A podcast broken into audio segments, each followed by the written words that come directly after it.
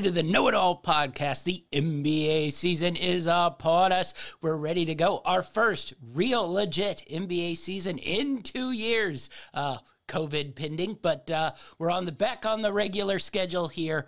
Uh, so we will have a real regular season. Fans will be in the stands, and the season will be like it is and will not be ending in July. It'll be ending June. So that's exciting to get back on the schedule with us to do today's NBA win totals. To preview this season, Achilles Rain is with us in his uh, fancy Dodgers gear after uh, last night's uh, tough game. Uh, you want to speak to any of your manager's decisions, possibly skipping the best starter they have and then shoving him in the eighth inning randomly. Yeah, I, I have nothing to say. Uh, I think everything that has to be said has already been said by every single Dodger fan in America. So uh, let's just move on.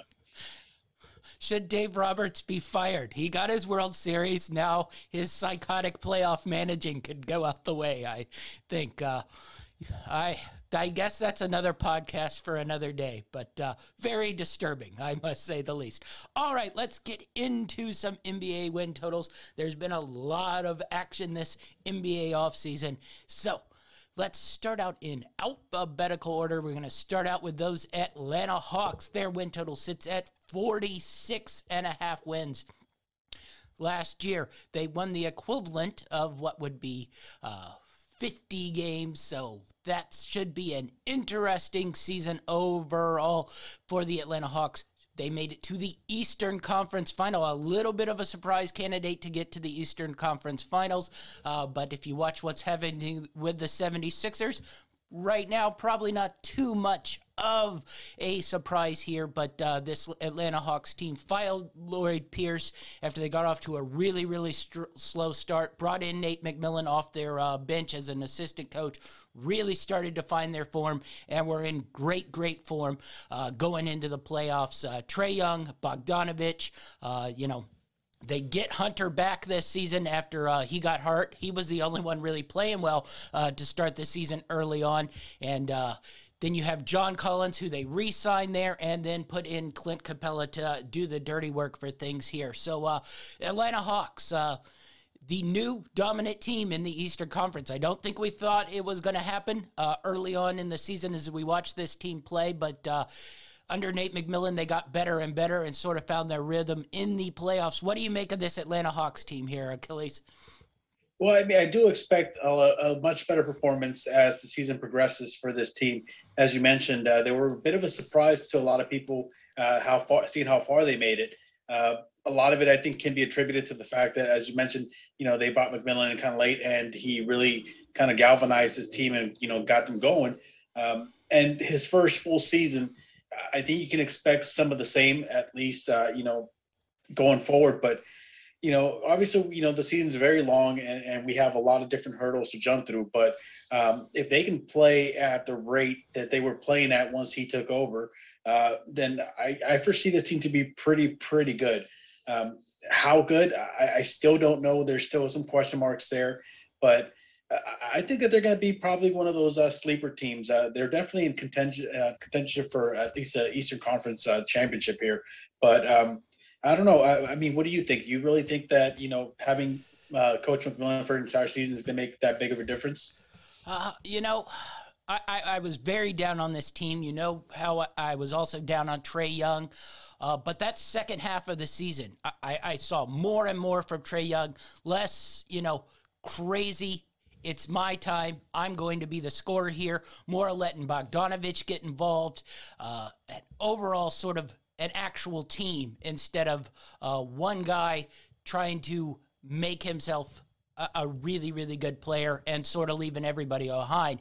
And when I watched them in the playoffs, uh, uh, this looked legit, like uh, one of the top teams in the East. Now, that being said, uh, the Miami Heat have improved themselves. You assume the Bucks, uh, the defending champions, are going to be at a, a, high level again, and maybe even a higher level after what we saw from uh, Giannis in the uh, finals in the Eastern Conference Finals. Uh, the Nets. uh, will probably be very, very good uh, with or without Kyrie Irving. We'll get into that. When you have James Harden, when you have Kevin Durant, uh, you're going to be a really, really good team. Uh, Boston should be back uh, somewhat in the mix there. So I think the top of the Eastern Conference got a little deeper. So regular season wise, I, I really do think this team will be probably in and around that number, if not over that number. Now, can they make another run to the Eastern Conference Finals? I don't know about that. You know, the basketball's such a just uh, game of you know luck. Uh, the Phoenix Suns go from probably losing four straight games to the Los Angeles Lakers there in the playoffs to Anthony Davis hurting himself and then Phoenix is off and running. They get the Nuggets, who were without Jamal Murray. Then they get the Clippers, who were without Kawhi Leonard. So, you know, things fell in place. They made that run to the finals. Uh, you know, does them not making another finals run this season mean it's a, a failure a season? I don't know. And you sort of look at it the same way with the Hawks. Maybe they went 52, 53 games. Maybe they finished with a three seed, a two seed in the East. But maybe they get bounced in that second round if they have to go up against the Nets or have to go up against Milwaukee, because I do not think they're quite on that level. I, I, think they're in a level probably in that sort of uh, backup pot with Miami, uh, with Boston, and with themselves. And, you know, are they the best team out of that bunch? I probably think so, but I don't know if they are going to be capable of, uh, you know, quite getting to where they got to in the Eastern Conference. But win total wise, I, I think this team is built to win regular season games. Uh, Nate McMillan has always been a winner in the regular season, so I think they have that on their side as well. They bring back their core group of guys. Uh, plus, I think this team is pretty deep. So, you know, you, you saw it when uh, Trae Young got hurt uh, uh, in midseason. Bogdanovich took over the sort of playmaking duties. They put slipped Huerter in there. They have Lou Williams who could come in there and score. So I, I think this team is just built for regular season wins. Playoff success, uh, I probably will question that a little bit. See, and I, I just, I mean, I know this is just casual fan talking here, but for some reason, I got a feeling like this team would be much better suited for a playoff run as opposed to regular season.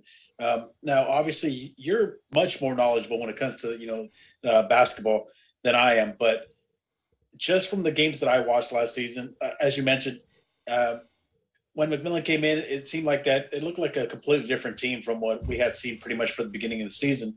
Uh, so I, I, don't know. It feels like they overachieved in that second half of the season, and, and I, I it's hard for me to really see them keeping up with that type of momentum. I mean, they went on a pretty good run. They did at the end of the season. Um, and, also, and, with you know, you mentioned it uh, towards the end of that season. So many teams were sort of uh, not taking the back end of the season seriously, who were you know trying to move up and put themselves in the draft lottery.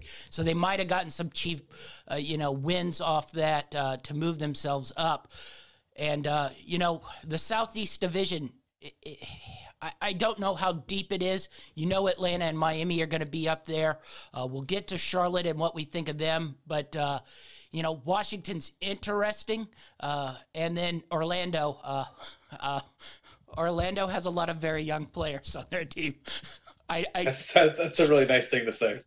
Uh, that's about as good as I could put it. So, you know, other than Miami, I, I think they probably got a pretty simple slate there. And then once again, I, I think that back half of the you know Eastern Conference season, they'll be able to win a lot of games with a handful of teams that are probably not in contention to be in the playoffs. So that's where I think the regular season comes by.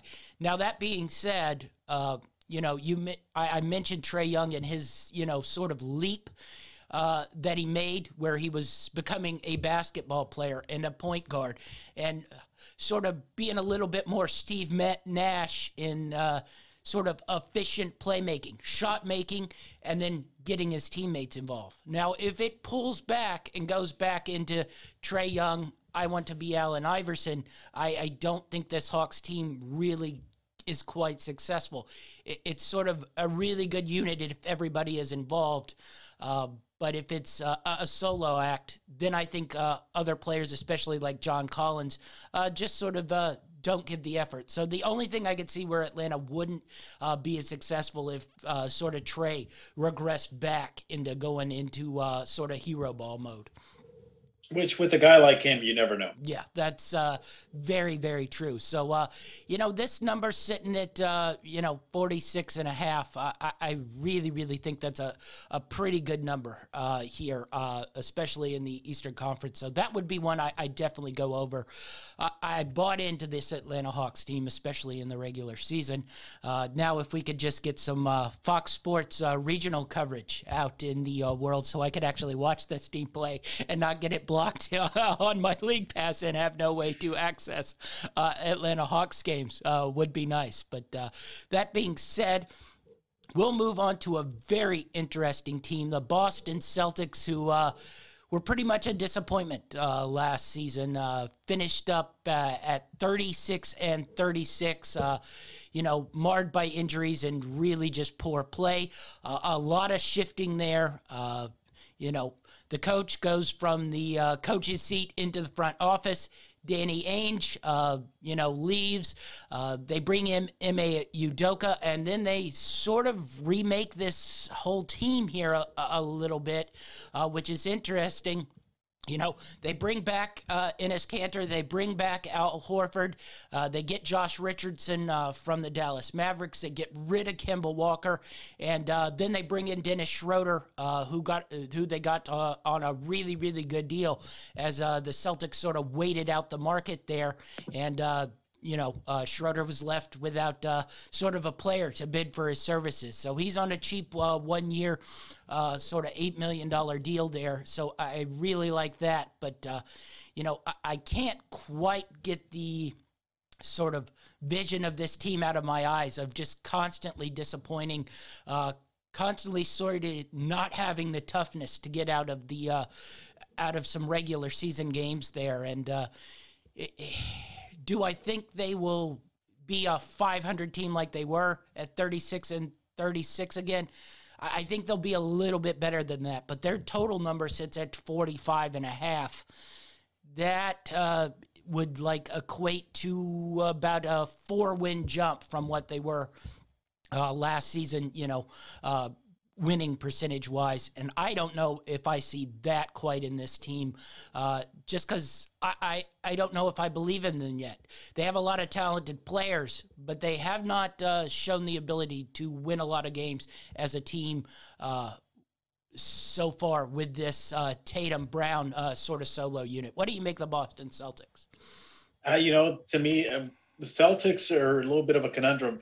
You know, you look at everything they brought in. They brought in a lot of veteran guys, um, and then they brought Schroeder in, who, you know, I don't know why he waited. He had a pretty nice, you know, offer from the Lakers and decided to kind of well, wait it out. He's saying he never got that offer. I will say that. oh, let's let's believe him.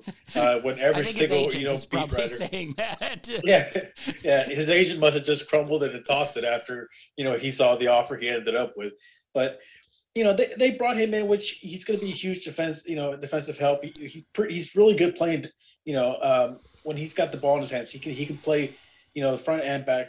And my concern here is, it seems like they've gotten older, and sometimes that's a good thing when you have you know a bunch of young guys that you're trying to develop and you're trying to bring them. But you already have your core group of guys, and, and these are the guys that are established I would have preferred them, you know, kind of bringing in uh, more youth and, and trying to, you know, build around your core group as opposed to just bringing a bunch of veteran guys that, listen, can they play well? Of course they can play well. You know, at, at one point or another, some of these guys were all stars, but I'm, I'm just not sold. Uh, I, am one of those people that, that kind of feels that this number's a, a tad bit high. I know that a lot of people think that Boston improved based off last season, and I, I can see why they would say that when you look at the names they brought in. But I tend to not look at so much the names and more the age. And when I look at the age of the guys they brought in, that's what kind of gives me a little bit of pause and makes me believe that this number might actually go under. Yeah. Uh, You know, a, a couple things probably hinge on this season. Um, you know, one is Robert Williams, who's showed potential to be uh, a, a DeAndre Jordan type uh, uh, center, uh, young DeAndre Jordan, not the uh, Lakers version that is currently going to be waving a towel on the bench. Young DeAndre Jordan, where he can get up and down the floor, can move ridiculously well for somebody that size but he's also not shown the ability to stay healthy for you know longer than you know a, a couple week stretches. So then you're switching out Robert Williams for Al Horford. I did think Al Horford played really well for the Thunder, uh, but he played really well for the Thunder for about uh, two and a half months. Uh, the Thunder won too many games and then put him on ice. So, are, are we? Can you get Al Horford to play well for a full NBA season? That would be my question. You can get Al Horford probably to play well for you know, a month, two months before the real grind of an NBA season starts to help him. So I don't know how much that helps him. And then you bring in Dennis Schroeder, who, uh, you know, I, I, really like Dennis Schroeder. I think he's a really, really good player. Now, uh, I, I, don't know if LeBron James likes him all that much. He got a little shot happy in those playoff games, I will admit. Uh, but my question becomes, you know, Jaylen Brown and Jayson Tatum, who are the stars and the uh, heartbeat of this team have had some sort of, uh, let's say, issues with uh, interesting personality point guards. Uh, and Dennis Schroeder, uh, while not as talented as, as, some of those interesting uh, behaviored point guards, Dennis Schroeder has a, a, little bit of a weird streak in him, which is what helps him be successful. But is it going to rub some of those guys the wrong way? Uh, you know, he's a really sort of dominant personality, especially out there on the floor. So is this going to be more problems we hear with infighting inside the Celtics locker room? Or is he going to fit in harmoniously? And, uh, you know, I do think that one year deal helps that. But, uh, I, I mean, you saw a little bit, bit with that with the Lakers, and he was, you know, an unrestricted free agent. So uh, I think his personality is his personality. So how that blends in with uh, Brown and Tatum, I, I, think will also be uh, sort of interesting in the mix. So it's basically the newcomers, and can Robert Williams uh, stay healthy? I, I think will de- determine this season. Yeah, I mean, the, one of the questions that I have is how does bringing in a new head coach uh, impact that locker room? Because as you mentioned, yes, you have your your core group of guys, you have your your stars, your superstars in Boston, but then you brought in a bunch of other guys, guys that have put in you know years in the league, so they probably feel like they have you know at least uh, some say in what goes on in that locker room. Uh, but you bring in a new head coach that probably doesn't understand the dynamics of that locker room, um, and a whole bunch of you know new guys that he's going to have to learn how to deal with. So there's a lot of question marks for Boston, and you know the potential for them to be good is definitely there. Uh, my question is, can they get it together, you know, quickly enough to actually, uh, you know, translate that into wins? And uh, in my opinion, I, I, don't think so, but that's just my opinion. Yeah. Uh, you know, the other thing I think will play a, a big part in this season is Marcus Smart. Uh, you know, I, I saw, you know, two years ago there was some drop off. Last year I thought there was a lot of drop off. And, you know, this is a sort of big, strong physical player here. So, how much has that taken out of him, you know, through the years of having to guard bigger guys and be physical with bigger guys? You know, can he get back to being Marcus Smart, you know, in the first, you know, two to four years he was with the Celtics? Or is it going to be more, you know, Marcus Smart who has trouble guarding on the outside uh, because younger, faster guys are blowing by him? you know, if that's the Marcus Smart you're getting, I, I don't know if that's really going to help your team either. I, I, will say he has gotten better and better each year at making shots, but uh, still, shot selection is an issue. It, it's just an overall interesting team here. So uh, I'm with you. I'd probably lean a little bit under this 45 and a half number. I, I'm curious where you think this team will finish in and around the playoff. Do you think they have a high enough ceiling maybe to work themselves into uh let's go three seed here, or do you think they'll be more on the back end of that uh, five six, or maybe even uh, hovering around that uh, play-in game, which is where they finished last year? I, I think that their potential is definitely better than a play-in game, but I don't think it's still, at least on paper, I don't think it's still um, to the point where I could say, oh, these guys are shooing, you know, for a top four seed. I think that if they they get things together and they start meshing and start playing well, I think that they can get in. You know, it's one of those lower seeds, maybe a five or a six. But um, again, there's so many things that have to go right for them. Just with the whole situation they put themselves into with new coach, new players, a whole new. Uh, the nucleus remains the same, but everything else on the outside has changed. Yeah. All right. Uh, well, we're going to move on to a team without much going on uh, the Brooklyn Nets. Uh, uh, Brooklyn's win total this season sits at the number one in the league 56 and a half wins overall.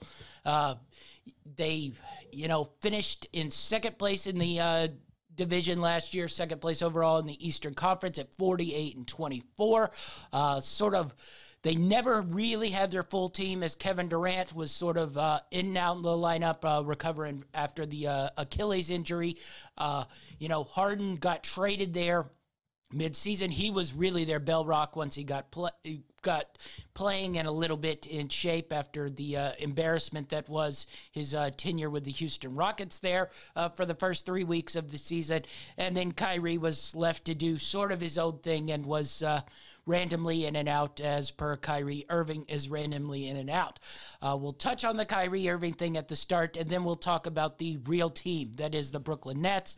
Kyrie Irving isn't going to be there. Um, because he's not vaccinated and they won't let him play in New York. And Brooklyn, uh, smartly enough, said, uh, Yeah, we aren't carrying you around randomly on the road to play your road games, and then you aren't going to be here at home. Whatever, that's his decision. I, I think we've often, when we've come on to talk NBA basketball, just question whether he even wants to even play NBA basketball. Uh, I, I, think we he likes NBA spotlight, NBA money, uh, but I don't think he likes playing numerous NBA games. Uh, so you know, Kyrie is Kyrie. Uh, I don't really downgrade this team too much without him, especially with what they brought in. I thought the Patty Mills move uh, to bring in Patty Mills in this team is exactly what they need. You know, if they had had Patty Mills last year uh, when James Harden got hurt and they could have slid Patty Mills in that spot, uh, I-, I, think they might beat Milwaukee here. Uh, this is oddly a, a, really, really deep team uh, for you know, a team that has three superstars on it, uh, it, it it will be very hard uh, for somebody to talk me out of this team not being a prohibitive uh, favorite in the NBA right now. With Durant, with Harden, uh, I just think they're really, really uh, probably one level above pretty much anybody else. Where do you think they are? Yeah, I mean, I, I personally think that that number sits a little too high for my liking. Um, now, as you mentioned, it's probably what the highest uh, win total in the it NBA. Is. So uh, that's probably why it feels so high to me. But you know, even though I wouldn't completely downgrade them, you know, uh, on performance because Kyrie's gone or he won't be playing if he doesn't get a shot. Uh, I do have to slightly downgrade him just on talent alone. Whether you like the guy or not, you know, I'm not a huge Kyrie fan, but the guy is really talented. He's a really good basketball player. Uh, and not having a guy like that impacts you. Now, some might say that it's actually better for you uh, because of the type of style that he likes to play. Uh, but all that aside, you know, all politics and you know personal liberties aside, you know, I, I don't know. You can't really assume that this is going to be a, a, poor team when you're talking about a guy like Kevin Durant, a guy like James Harden does, if, if I had one of those guys on the team, I would just assume that my team's going to play well. Uh, that's how good those guys are. As you said, they brought in, you know, Mills, and if they would have had him last season, it would have been a huge, huge help to them. Uh, but they've got him this year, something something they can fall back on. Um, I, I, still feel that that number is slightly too high. I, I would have to lean more towards the under, but I still don't think that that takes away from this team being probably one of the most talented teams in the league. Yeah, I, I think where it really sort of step you know stems out we you know we'll talk about uh, teams like the lakers who you know depth will be an issue this team just has depth because you, you have the harden durant kyrie combo uh, you mentioned it yes they're a little bit uh, less talented without Kyrie there. I mean, if they have Kyrie, Durant, Harden, I, I'm putting them way, way up there as a favorite. With just Harden and Durant, there is a chance, especially like what happened in the playoff where Harden pulls up with a hamstring injury. Then it's just Durant. Uh, but you saw, even with just Durant, uh, that uh, game uh, seven was decided by a uh, that much of a foot on a three point line. So uh, if you have Kevin Durant, you put yourself in there. If you have Kevin Durant and James Harden, you really put yourself in there. And then you know the depth is just you have Joe Harris to space the floor and play a little bit of defense. You have Patty Mills to come in and make shots off the bench. You have Bruce Brown to clean stuff up and provide energy. Uh, they still have Blake Griffin, who looked, uh, you know, somewhat serviceable once again once he uh, was down there. Now, he, he probably shouldn't be guarding Giannis a whole lot, but uh, not many people in the league should be guarding Giannis a whole lot. But, you know, I, I, thought Blake Griffin gave them something. I really liked what they got from Nic Claxton, uh, energy big, who can, you know, roll to the basket, do a lot of dunks.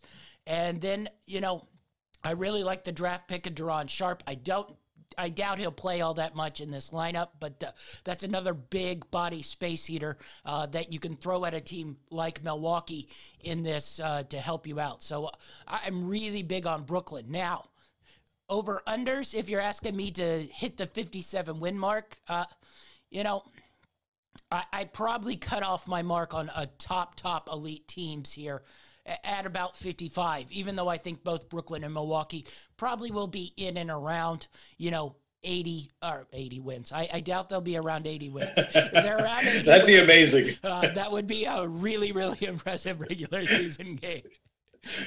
I think they'll be in and around 60 wins. But, uh, you know, you mentioned it like this Brooklyn team. If Harden or Durant goes out for, uh, you know, a stretch of season here, then you know, you don't have that uh, three way star trifecta trident that they had uh, last year, whereas someone was seemingly was already always out of the lineup, but you still usually had the two there.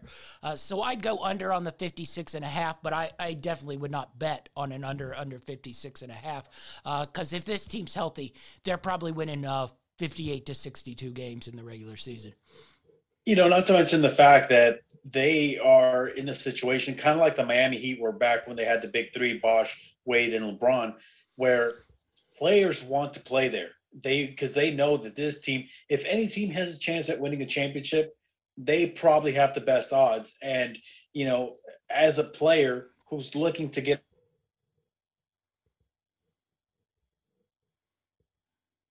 them, um, you know, as opposed to another team that I probably won't have a shot for and make a few extra bucks. So they do have that benefit where players want to play there.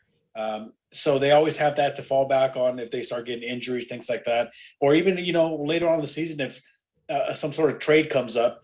Um, it's definitely a favorable destination to go to. So uh, they they have that going for them. So it's another another feather to put on their hat.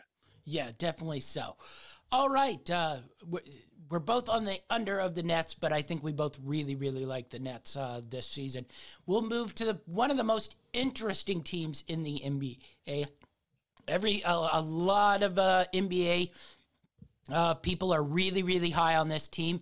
I'm going to pull back a little bit. I'm not quite as high on this team, but the uh, Charlotte Hornets are getting a lot of love this season. Uh, they are sitting at 37 and a half uh, wins uh, for their win total. Uh, they finished uh, last season at 33 and 39. so they were entertaining, but basically they were a solid in and around 500 team. Gordon Hayward got hurt they became less of a 500. They were still entertaining, uh, but they were not capable of winning games quite as much with Gordon Hayward there. Now, I, I see this much like similar to uh, you know last year. Maybe LaMelo Ball gets a little bit better. He was really good. Uh, Terry Rozier played really really well, but this team really hinges on Gordon Hayward. Is Gordon Hayward going to play a, a, full NBA season? Uh, I don't think we've seen that in three years. So saying yes, Gordon Hayward is going to be there to be the bell anchor of this Charlotte Hornets team, and yes, they will uh, be able to do that. I don't know. I'm not willing to go over on this team, though I, I do think this is a really good NBA team.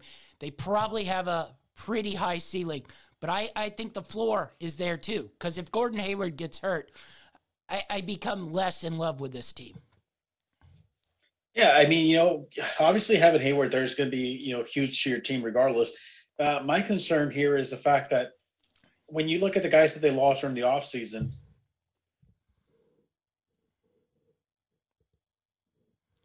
to you know play a physical style of defense.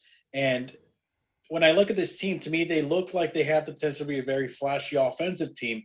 Uh, but it also looks like they could completely deteriorate when it comes to defense, and that's the part that concerns me.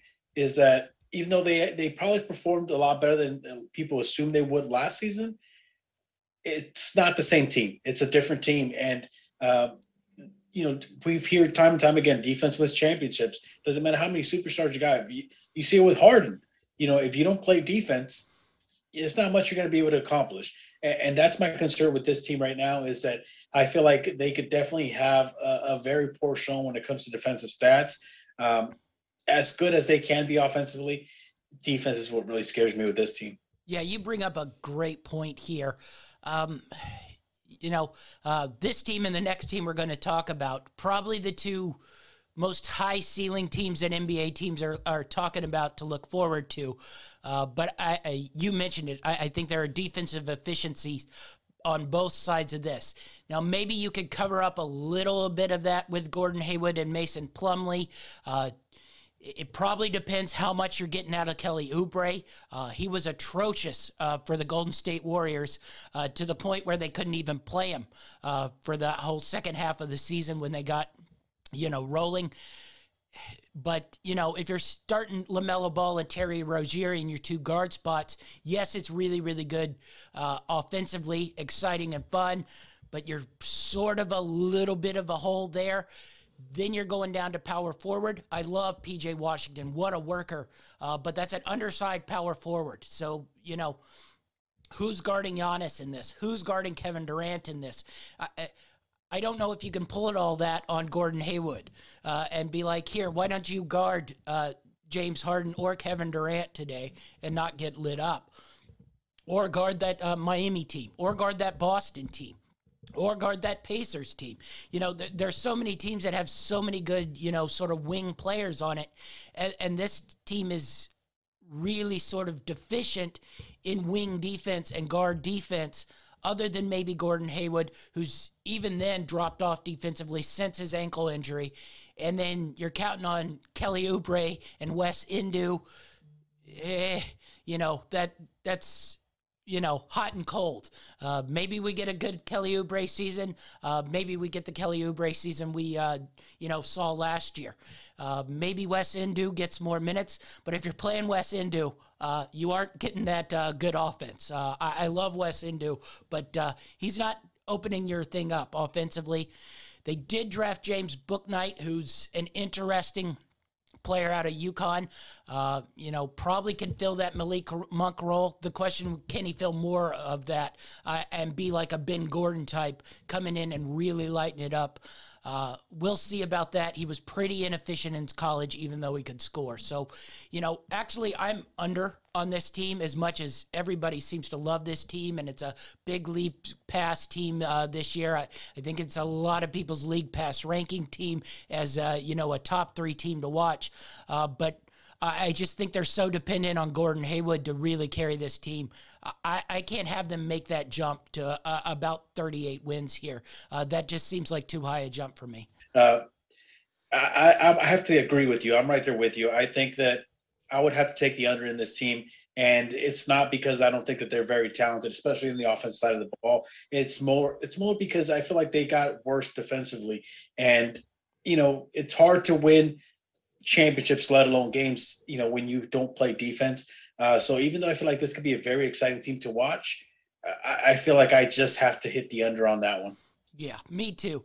All right. Uh, so we're going to move from Charlotte to the Chicago Bulls. And uh, this has probably been the most active team uh, since the second half of last season, going into the trade deadline, uh, bringing in Vucevic, then bringing in DeMar DeRozan uh, in the offseason, uh, bringing in Lonzo Ball, bringing in Alex Caruso, bringing in Derrick Jones Jr. They still got Zach LaVine. Uh, sadly, Patrick Williams got hurt, who is the only person who even uh, thinks about uh, defense. Uh, so, you mentioned the Charlotte Hornets defensive issues. What do you make of the Bulls here and their win total of 41 and a half? Uh, they sort of really disappointed towards the back end there when they made that trade for Vooch. Uh, they ended up finishing 31 and 41, but I think a lot of people thought this team was going to make that push into the playoffs. And now they've added even more. They're really making this push for the playoffs, but uh, you, you got to question this team defensively if you're questioning the Charlotte Hornets defensively. Yeah, de- most definitely. I, I think that, uh, you know, defensively, they're definitely going to have their struggles. Uh, but I think it's going to be more uh, more obvious when you look at that starting lineup. You know, you have obviously some very very good scores. You know, for their starting five, and the depth that they brought in, or lack of you know lack of depth. Um, it seems like the off the starting five are going to have a good offensive time, a good offensive showing. Um, they might struggle defensively, but then you turn it around to that bench, and that bench I'm trying to figure out where they're going to get their points from. The only thing I could think of here is that they're going to have to mix uh, their rotations to where you're going to have to have one of your starters in there with some of your bench players at one point or another because I don't see how they're going to get any offense from that bench. I, I just it seems like I, don't know. There's just too many holes on this team. I, I can't quite put my finger on exactly what they're trying to build. Um, I like some of the moves that they made during the offseason, but it's still it's still I think that team was just left with too many holes still to make me feel comfortable. Yeah, you mentioned it. This team also. Uh, sorry, go ahead. Yeah, well, you mentioned it's just a weird mishmash of a roster. It's a lot of really talented players, uh, but like Zach LaVine and DeMar DeRozan are essentially the exact same player. Uh, you know, Lonzo Ball is he's a good basketball player, but I, I, don't know if he's a winning basketball player. He's basically been in the Lakers situation, didn't win there, got traded to the Pelicans situation, didn't win there. You add Vucevic, who's an electric, you know, scoring offensive center who can, uh, you know, pick and pop and play low post. Uh, but he's also graded out as one of the defense, worst defensive centers in the league. A- and then you mentioned the bench. Yeah, they add defensive guys like Caruso, like Derrick Jones. Uh, but are you going to sacrifice all those points and put those guys in? How are you mixing and matching? Who's going to be happy? Is, you know, Zach LaVine going to be happy if, uh, you know, Alex Caruso is in there to defend? Is DeMar DeRozan, who just signed a big free agent deal, they're going to be happy if Alex Caruso is in there and uh, we get, you know, Lonzo Ball, Alex Caruso, Nick Vucevic, and Patrick Williams uh, to close out this thing? It just seems like a weird mix and match in roster. Like, uh, if you're looking on paper at the roster, you're like, wow, they got a lot of good NBA players. Does that equate to wins, though? I, I don't know if it equates to wins. And you even saw a little bit of a preview of this when they traded for Vucevic. And they were like, oh, we're going to make the push here to get into the playoffs. And they actually got worse because it, it's one basketball, all offensive guys, and no defensive guys and then you got all sort of defensive energy guys on your bench. And who are you swapping out? And how are minutes being allocated? Yeah there's just to me there's too many question marks here. Uh, I, I, don't see this team. What did they win last last season? Was uh, it the equivalent of 37 i think? Yes. Uh, they won 31 games which uh, the winning percentage on that is uh, 431 so i think that's 37 38 games that's what I figured. And uh, a little preview of what's to expect uh, this season. and I wasn't blown away by it by any means. So again, you know, it feels like I'm taking a lot of unders this season. Towards an under for this team. Yeah, I, am definitely an under on this team as well. Uh, you know, the the interesting thing is uh, Zach LaVine is not uh, signed. He, he's you know uh, an unrestricted free agent after the this season. That might be a trade chip uh, where you you know you sort of use DeMar DeRozan, move him into Zach LaVine's spot, maybe bring in some sort of you know uh, more fit into this roster because I, I think if you have DeRozan Ball, uh, Vucevic out there, and then throw some sort of combination of Jones, Caruso, you probably have a little bit more balance. Uh, it's just so maybe there's a way to find if uh, they don't think Zach LaVine's going to sign, re-sign with them to uh, maybe trade Zach LaVine, balance this roster out a little bit uh, sometime in the midseason. And I mean, do you really think there's a chance that LaVine re-signs with them, especially with the type of roster they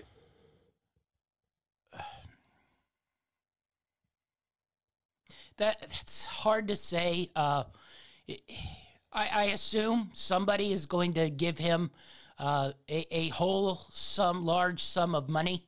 Uh, you know, bordering on you know max, super max type deal. The question is, do I think that's worth it?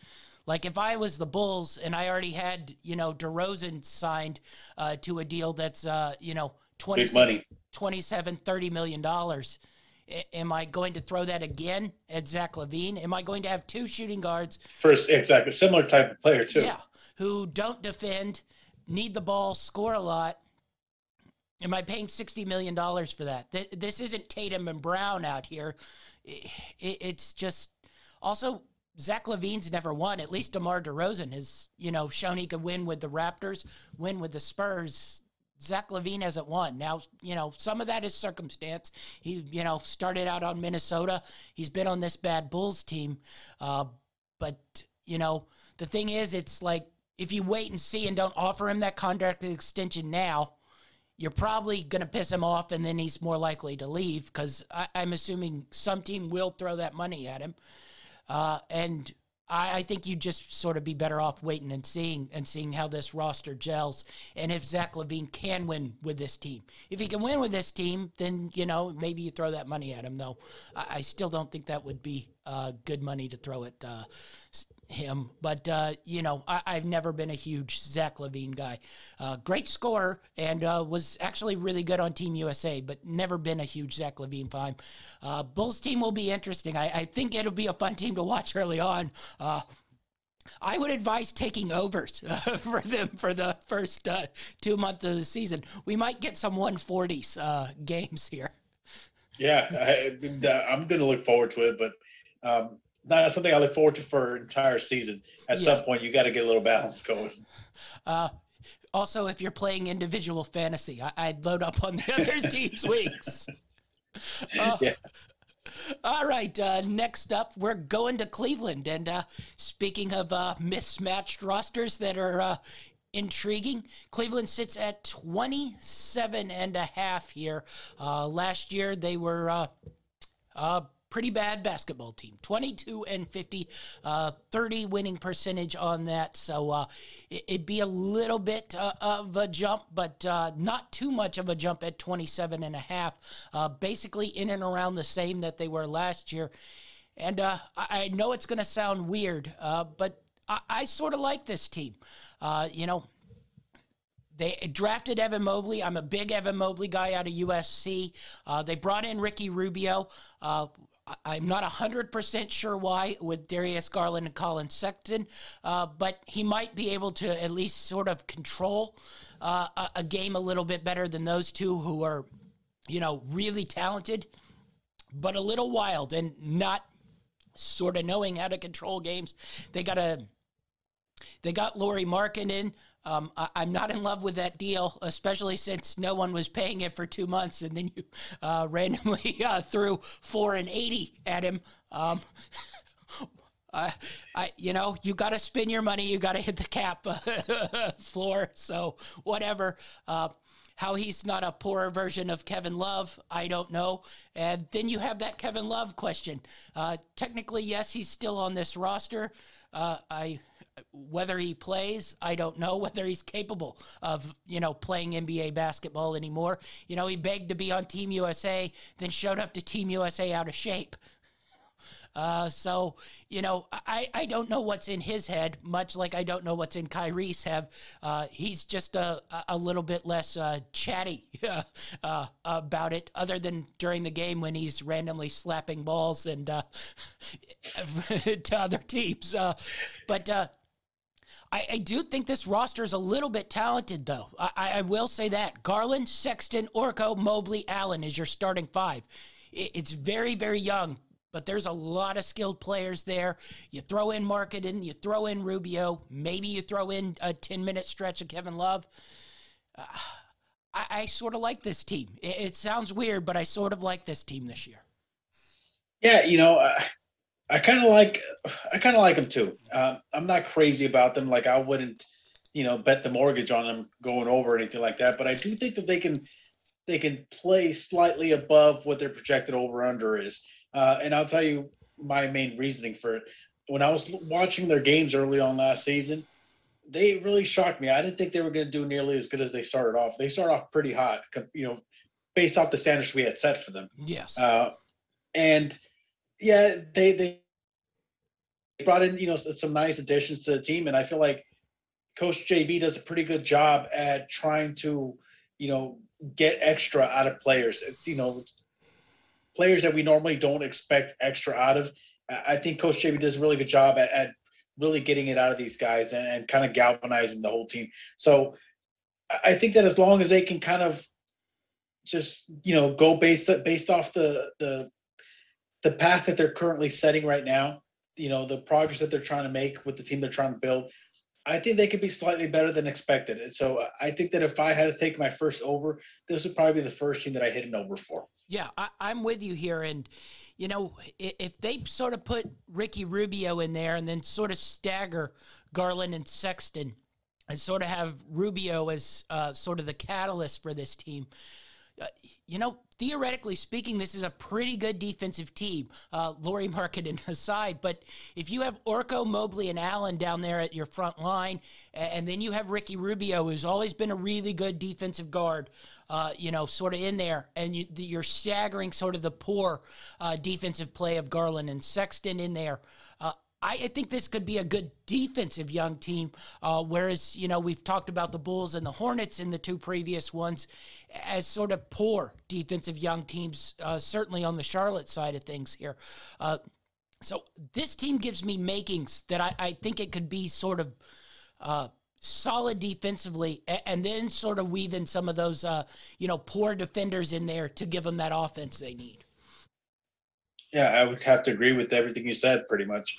Um, let's move on to uh, the West Coast and the Dallas Mavericks. Uh, new coach Rick Carlisle out after uh, you know a long, Forever. long time uh, with the Dallas Mavericks. Uh, a, a, successful run there, but it, it, was probably time for sort of a parting of the ways there.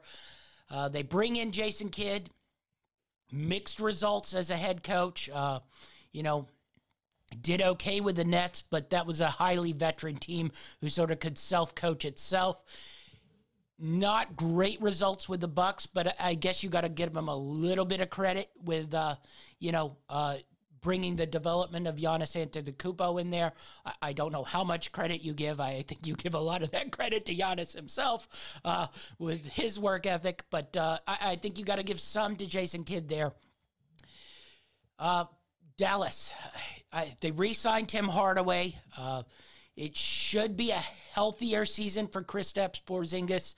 At least that's you know the word we're getting. He had a full off season to you know rest, recover, uh, work out, uh, which hasn't happened in a while. Maxi Kleber should be healthy. They bring in Reggie Bullock. They bring in Sterling Brown. And then you got probably the budding star of the NBA and Luka Doncic here. Uh, it's an interesting team uh, because really Luka is so good that this team is be, is already a really, really good team. Uh, where it could move itself into a team that could be in the mix uh, in the Western Conference is what you get from Kristaps Porzingis. The number sits at 48 and a half here for the Dallas Mavericks. Uh, they won 42 games uh, last year, 42 and 30. Uh, and, and that was with a, a bad little stretch there where they weren't healthy and had a, a bad COVID situation. Uh, so, what do you make of this Dallas Mavericks team? Uh, can they move themselves into contenders into the West here? Uh, if, if you watch them play that Clippers game, it took one of the uh, greatest games ever in playoff history by Kawhi Leonard to move that Clippers team past them. And I, I think if Kawhi hadn't gotten hurt, we might be talking about the Los Angeles Clippers as NBA champions here. So, what do you make of this Dallas team? What's their ceiling? What's their floor? I mean, I think their floor, if if there even is a floor for this team, um, still has to be pretty pretty high. Um, the ceiling itself, I think this team is definitely a contender. Um, it seems like they tried to get you know all their pieces that they had last season, and then some additions to just improve defensively.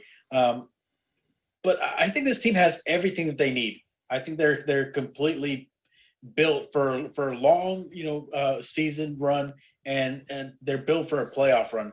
Um, whenever you have Luka, I think they offensive juggernauts, and you're talking about the way the West has kind of been playing out.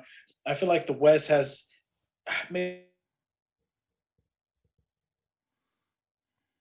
weaker defensively this season. Um, and I see Dallas at least kind of remaining on par to what they were last season. And if I'm going based off of those standards, I think they're going to have a really good season. So, as you mentioned, Porzingis is case. I really like Porzingis. You know, he's he's a big, big dude, but you know he can stretch the floor. He does so many different things for your team. So having him healthy um, can only help your team, you know, be that much better. This is another team that I feel like the over under is probably right about right around where I'd like it to be, um, and it makes me feel comfortable enough that I would take an over for this team. But to pan out like you know as season progresses. But as right now, preseason, I really like this team, and I think this team could definitely hit an over. Yeah, me too. Uh, I, am really big on this team. Uh, I I would even move them uh, fringe contention with or without you know a, a sort of healthy, happy Kristaps Porzingis. If you have a happy Kristaps Porzingis and, and not sort of one sulking over there because you know they basically just stick him in the corner to stretch the floor, uh, I I think with what is going on in the uh, West here, with the Clippers without Kawhi probably all season long, with the Nuggets without Jamal Murray pretty much all season long. Uh, you know, we'll get into the Lakers situation. Interesting uh, mix of uh, characters in that. I, I think this Mavericks team can step up here, especially when, you know, you have a player like Luka Doncic. This is one of those select few, uh, you know, NBA players that can just carry a team to regular season wins, to playoff wins. These don't come around very often. Uh, you know, there are a lot of really, really good players. There are a lot of superstar players. This is a legit sort of franchise player, uh, you know, who makes your franchise good no matter what sort of pieces you put around him.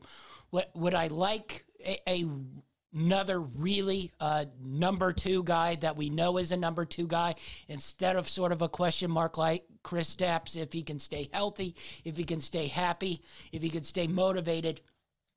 They become a Western uh, finals contender, and I think legitimately so without him, they become a really good team who could get on a run and maybe make that Western Finals if uh, a couple breaks go their way. Uh, they might have done it last year, you know, if a couple breaks went their way and they beat that Clippers in that Clippers series. So, really, really interesting. Love this Dallas Mavericks team, and I actually think they're going to really, really have a great regular season. I, I think this is going to be maybe a two seed out the West uh, if they reach their potential here. Uh, love this team. I'm going over on this. I think they get into the mid 50s uh, win mark here, even through it. Uh, now, that being said, my biggest question mark uh, outside of Kristaps Porzingis is Jason Kidd. You know, mixed results. Uh, has he learned stuff? I like his coaching staff that he brought in and maybe he's ready to really be a head coach in this league and show that uh, he can carry this team uh, past what they've reached in the past. Yeah, I agree with uh, pretty much everything you said. That's just exactly how I feel about this whole situation. Um, but I do expect a lot of really good things. And if they can stay healthy and keep everybody motivated, I think the sky's the limit for this team. Yeah, definitely so. All right. Next up, we're going to the Denver Nuggets uh, with the reigning MVP in Nikola Jokic. Uh, Denver went 47 and 25 last year. Uh, they sit at a win total this season of 47 and a half. Uh, that being said, they will not have Jamal Murray. I mean, there is word that he might come in, you know, towards the back half of, uh, you know, the end of the season. Uh, we'll see about that. He is, you know, a little bit younger, so maybe he'll be able to heal up. Uh, you know, they got that extension for Michael Porter Jr. Hill's locked up. They gave that extension for Aaron Gordon, who they traded for, uh, you know, at the trade deadline last season. He's locked up. I think this is still a really good team, and they showed that when Murray got hurt uh, last year, and, and, they still won games, mostly because Nikola Jokic uh, is just a really, really Monster. good, unique player that uh, the NBA really hasn't seen a player like this, uh, you know, really ever. What makes me nervous here is this guard rotation, and and you saw it in the playoffs. Uh, Jokic won them that series uh, versus the Portland Trailblazers, but then they got in that Phoenix Suns series, and you just you can't win games with Monte Morris and Campazzo and Austin Rivers as your starting guards. There, there's just such a hole there at that guard waiting for Jamal Murray. I, I love that front line of Porter and uh, Gordon and Jokic, but it, it just looks so bad. Their guards here. What do you think of the Denver Nuggets? I, you know, even even without with all the interest they're going to be dealing with it during the beginning of the season, I still think this team is good enough to still, you know, go over that uh, over under mark.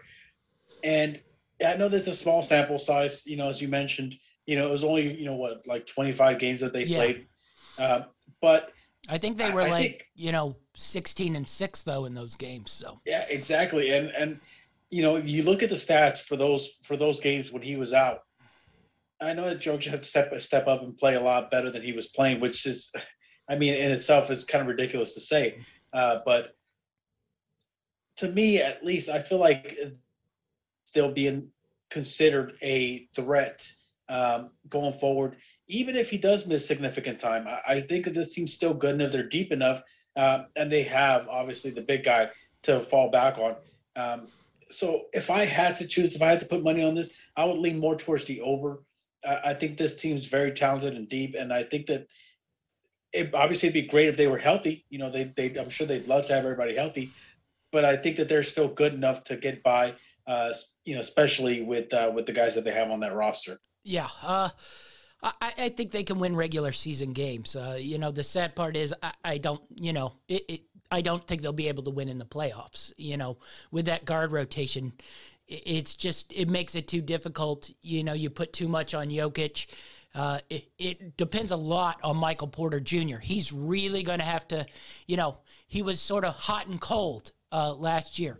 You know, he was learning in that first year after the back injury. Last year, he was sort of hot and cold. He'd have games where you're going, this is a elite player in this league, and then he'd have games where he totally disappeared, and he certainly wore down by the playoffs. This season, he's going to have to make that jump. I, I think he will make that jump. If you look at his numbers, he shot over 40% on threes in his first two years in the league. So, you know, he, he's he has the ability to be a legit, uh, you know, really good superstar player, second fiddle to Jokic in this league. If we get that jump, I, I think this team can win 48 to 52 games. Uh, so I'm like you. I'm going to ride the over here at 47 and a half. Uh, Jokic, I, I don't think totally gets the respect that you'd think, even though he did win the MVP. He wins games in this league. He's won games in this league all ever since you know he started to take over that dominant role. And uh, I think that'll continue here. So, you know, as long as Jokic stays healthy, which he's shown he, he's not really injury prone, I don't think he moves fast enough to get hurt. So, uh, um, I like the over here at 47 and a half. I think they get uh, into that. Uh, I, I, think low would be 48. I think they could get all the way up to maybe 52 wins here. Yeah, I have to agree with you. I, I have the same type of feeling. Like I said, health is going to be an issue, uh, the main concern here. But uh, as you mentioned, he's never really had injury concerns. So I think they're going to be okay. Um, and once they're all healthy, uh, they're going to be really scary. Yeah. Uh, it, it, would have been a fun year if they started out with Murray. I, I think. I think they would have been my number one spot to win that title, uh, with Murray, Gordon, Porter, and uh, Jokic there, and then you have Barton and Morris coming, you know, as secondary scorers off the bench or you know in a, a, supporting starting role instead of having them you know have to be a main contributor onto this team. Uh, next up. Detroit Pistons. Uh, it was a terrible year for the Detroit Pistons last year. Uh, it's a good thing they let Jerami Grant, uh, Jerian Grant, do all the things that he did. But uh, they got the number one pick in the draft, which is sort of what they were shooting for 20 and 52 on the year. Uh, this season, their win total sits set a fun 24 and a half here. Uh, I, I, must say, I'm kind of intrigued by this roster. I, I will say I'm a very, very big Cade Cunningham fan. Really like his game. Uh, can he come in and win them games? I don't know. But you know, you sort of look at this uh, starting five. Now, granted, uh, it might be along in the G League uh, because they're all like uh, 20 and under. Uh, but you got Killian Hayes, their first round pick from last year. You got the new number one pick uh, in Cade Cunningham. You have Sadiq Bey, who really, really played great as a rookie. You have their max player in Jerami Grant, and then you got the young guy Isaiah Stewart, probably going to start this game. That's a lot of uh, potential, uh, but it's very, very young potential here. How do you think this Detroit Pistons season is uh, going to play out? You know, this team I'm a little confused about, and it's, you know, they have a lot of really young guys, and as you mentioned, there was a point in time last season where they started playing the young guys, and it seemed kind of like they were starting to build a, a rapport with each other. Uh, but I don't know what to expect. I, I, didn't get to watch a lot of Pistons games, and uh, I don't foresee myself watching a lot of Pistons games this season. Uh, but I, do like their their young nucleus of, of, guys they have. I feel like they they definitely can't. they can win games, but I feel like there's still more development that needs to happen with those guys. And uh, I, I don't know what's the over under on this team. Uh, this team's over under is 24 and a half. They won 20 games last year. I mean, I could I could see them going over, uh, especially if they continue to develop at the at the rate that they were developing last season. You know, they're young guys, as you mentioned. You know, they have obviously more talent that came in this season, uh, so you can only expect them to be better. So I guess if I had to, I would I would have to slightly lean towards the over on this one, especially seeing as how low the uh, the number is. Yeah, I, am a little bit torn uh, here because I, I actually like uh, a lot of these players on this team. I think they could be really a good watch. This might be a good team uh, to watch, but you know the NBA is cruel, and uh, you know this sort of gives me the sense that this team will be in a lot of games till about four minutes left in the fourth quarter, and then uh, when they need buckets, they need stops the other teams will be able to get those buckets and stops because they have a lot of veteran NBA players. This team probably is not going to be able to function uh, in that way. Even though Cade Cunningham was great at that in college, uh, this is another step up. Uh, being able to uh, create and close out games in the NBA, much different than being able to create and close out games in college. And uh, even there, uh, he wasn't able to, you know, just carry that Oklahoma State team to a ton of wins. Now, uh, they were very, very talent division at Oklahoma State. Really love Cade Cunningham. It'll be interesting to see where Killian Hayes sits. Uh, you know, he had sort of a lost season last year uh, with the hip injury, uh, but towards the end of the year when he got some playing time, started to play okay. Uh, just should be interesting to see what they will. I probably am going to lean o- under uh, just because I don't think they'll be able to finish out games. They'll lose a lot of close games late. And then, sort of as the season tor- turns to, towards that last two months, uh, they're probably going to be eyeing wanting to bring in another high draft pick. I wonder how many of these guys uh, sort of get the uh, shutdown uh, maneuver here. And the other thing I, am interested in is uh, Jerami Grant. Is he going to be okay if it's, you know, Cade Cunningham's team? Uh, you know, he, he threw away a deal with the Denver Nuggets as, uh, you know, a, a big time role player to sign that big deal with the Pistons to be the, you know, lead guy. Uh, maybe he's still the lead guy this year, uh, but in two, three years, Cade Cunningham is going to be that lead guy. Is he going to be okay sort of sitting back and becoming that role player again now that he has his money? Yeah, I mean, but you know, you see it a lot of times for a lot of these guys, um, their role is much more important than what they're going to make. Um, a lot of these guys are coming in to take the spotlight. And in today's NBA, it's not like the NBA, you know, from back in the days when I used to sit down and watch games all the time, uh, where it, the market really dictated how much you know the spotlight you were going to get.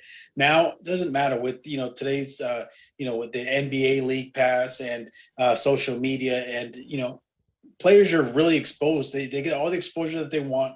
Uh, so I think it's going to be really telling uh, going forward. We're going to see whether he really wants to uh, be the guy because he really wants to be one of the best or if he just wants to be in the spotlight. So I think it's going to be a, a telling season. Uh, but you know, obviously, there's still there's still a, a, lot that remains to be seen. We still don't know how the rest of the guys are going to develop there. So uh, question marks still left to be answered. But I I, I kind of like the.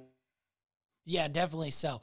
All right, uh, we'll move on to Golden State, one of the most interesting sort of uh, science experiments I think there is.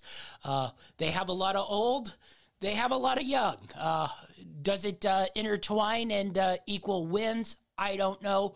But if you have Steph Curry, you're going to win basketball games. I, I think that's proven. Golden State last year finished 39 and 33 uh, got to the playing game uh, just missed out on that playing game by the the lakers hitting that uh, last second shot uh, to win that game and then getting bounced uh, by the memphis grizzlies. Uh, the golden state warriors win total sits at 48 and a half. A big big jump here. You know some of that is going to be because Klay thompson quote unquote is coming back. You know they're saying now it's like post Christmas that he's coming back. You know, what Klay Thompson are we getting? It's an ACL, it's an Achilles now. Are, are we getting Klay Thompson three years ago? Or are we getting Klay Thompson with a bad knee and a bad ankle foot? I don't know. Uh, I, I interesting draft. They could have gotten drafted a couple guys that sort of were already NBA ready and they could have slid in there more role player style. They went with a another big upside guy. Last year they went with James Wiseman. This year they went with Jonathan Jonathan Kuminga. Both a, electric looking uh, athletes. Can they be big time basketball players? We'll see. Now, they did take Moses Moody as well, who's a little bit more advanced and probably uh, could slide in and play a role. Uh, so this team is both young and old. They bring in Otto Porter Jr. They bring in Andre Iguodala. What do you make of this Golden State team? You know, I was really big on Golden State last season. As a matter of fact, I think they were one of my sleepers uh, coming into the season, and they kind of disappointed. I mean, I, I guess it's hard to really foresee injuries happening, and one of the things that I didn't foresee was Klay Thompson being out for the year. So that that played a big part in it. Um, as you mentioned, they said that he'll probably be back like around Christmas time. Uh, so you're you know you're talking about right when teams start getting into into the flow of things. Listen, you got Steph Curry on your team. I think you got a really good shot of winning just about any game. The question then becomes is um, last year they took a they, they took a shot with Wiseman, who uh, both of us were really high on, and and I remember saying that I thought he was the most NBA ready. Um, but obviously, as we saw as the season progressed, he wasn't quite ready, and, and and probably one of the reasons why they feel like he still needs more development going into this season. Um, I like Golden State. Uh, I just think that the numbers set a little too high for me, uh, especially with the way they ended last season. Uh, I'd like to see some consistency. You know, before I, I feel comfortable. So I think that if I had to put anything on it, I would have to lean more towards the under for this season. Yeah, me too. Uh, I, I think I'm going to go under. Now, you know, in, in theory, uh, let's say mid January, February, you have Steph Curry, you have Klay Thompson, you have Andrew Wiggins, you have Otto Porter, you have Draymond Green as your starting five. Uh, you have Kevin Looney coming off the bench. You have Andre Iguodala coming off the bench. Uh, you have you know Tyrone Poole, who I really thought stepped up for them. Uh, you know you have Damion Lee. Uh, this could be a good team.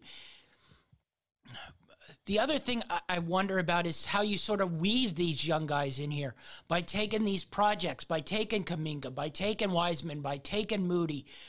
You know, how do you get them game time and still try to be a, legit contender in the Western Conference? Because if that starting five is healthy and ready to go uh, with those veteran uh, bench guys, you shouldn't even play Wiseman, Kuminga, or Moody you're sort of a uh, an NBA contender if all those guys are healthy. If Curry, Thompson, Wiggins, Porter, Green, uh, Poole, Looney are all healthy, that's a legit NBA Western Conference contender. How healthy they are, I don't know. So how do you weave in Wiseman, Kuminga, Moody, these young guys who are probably going to be your future in three to five years?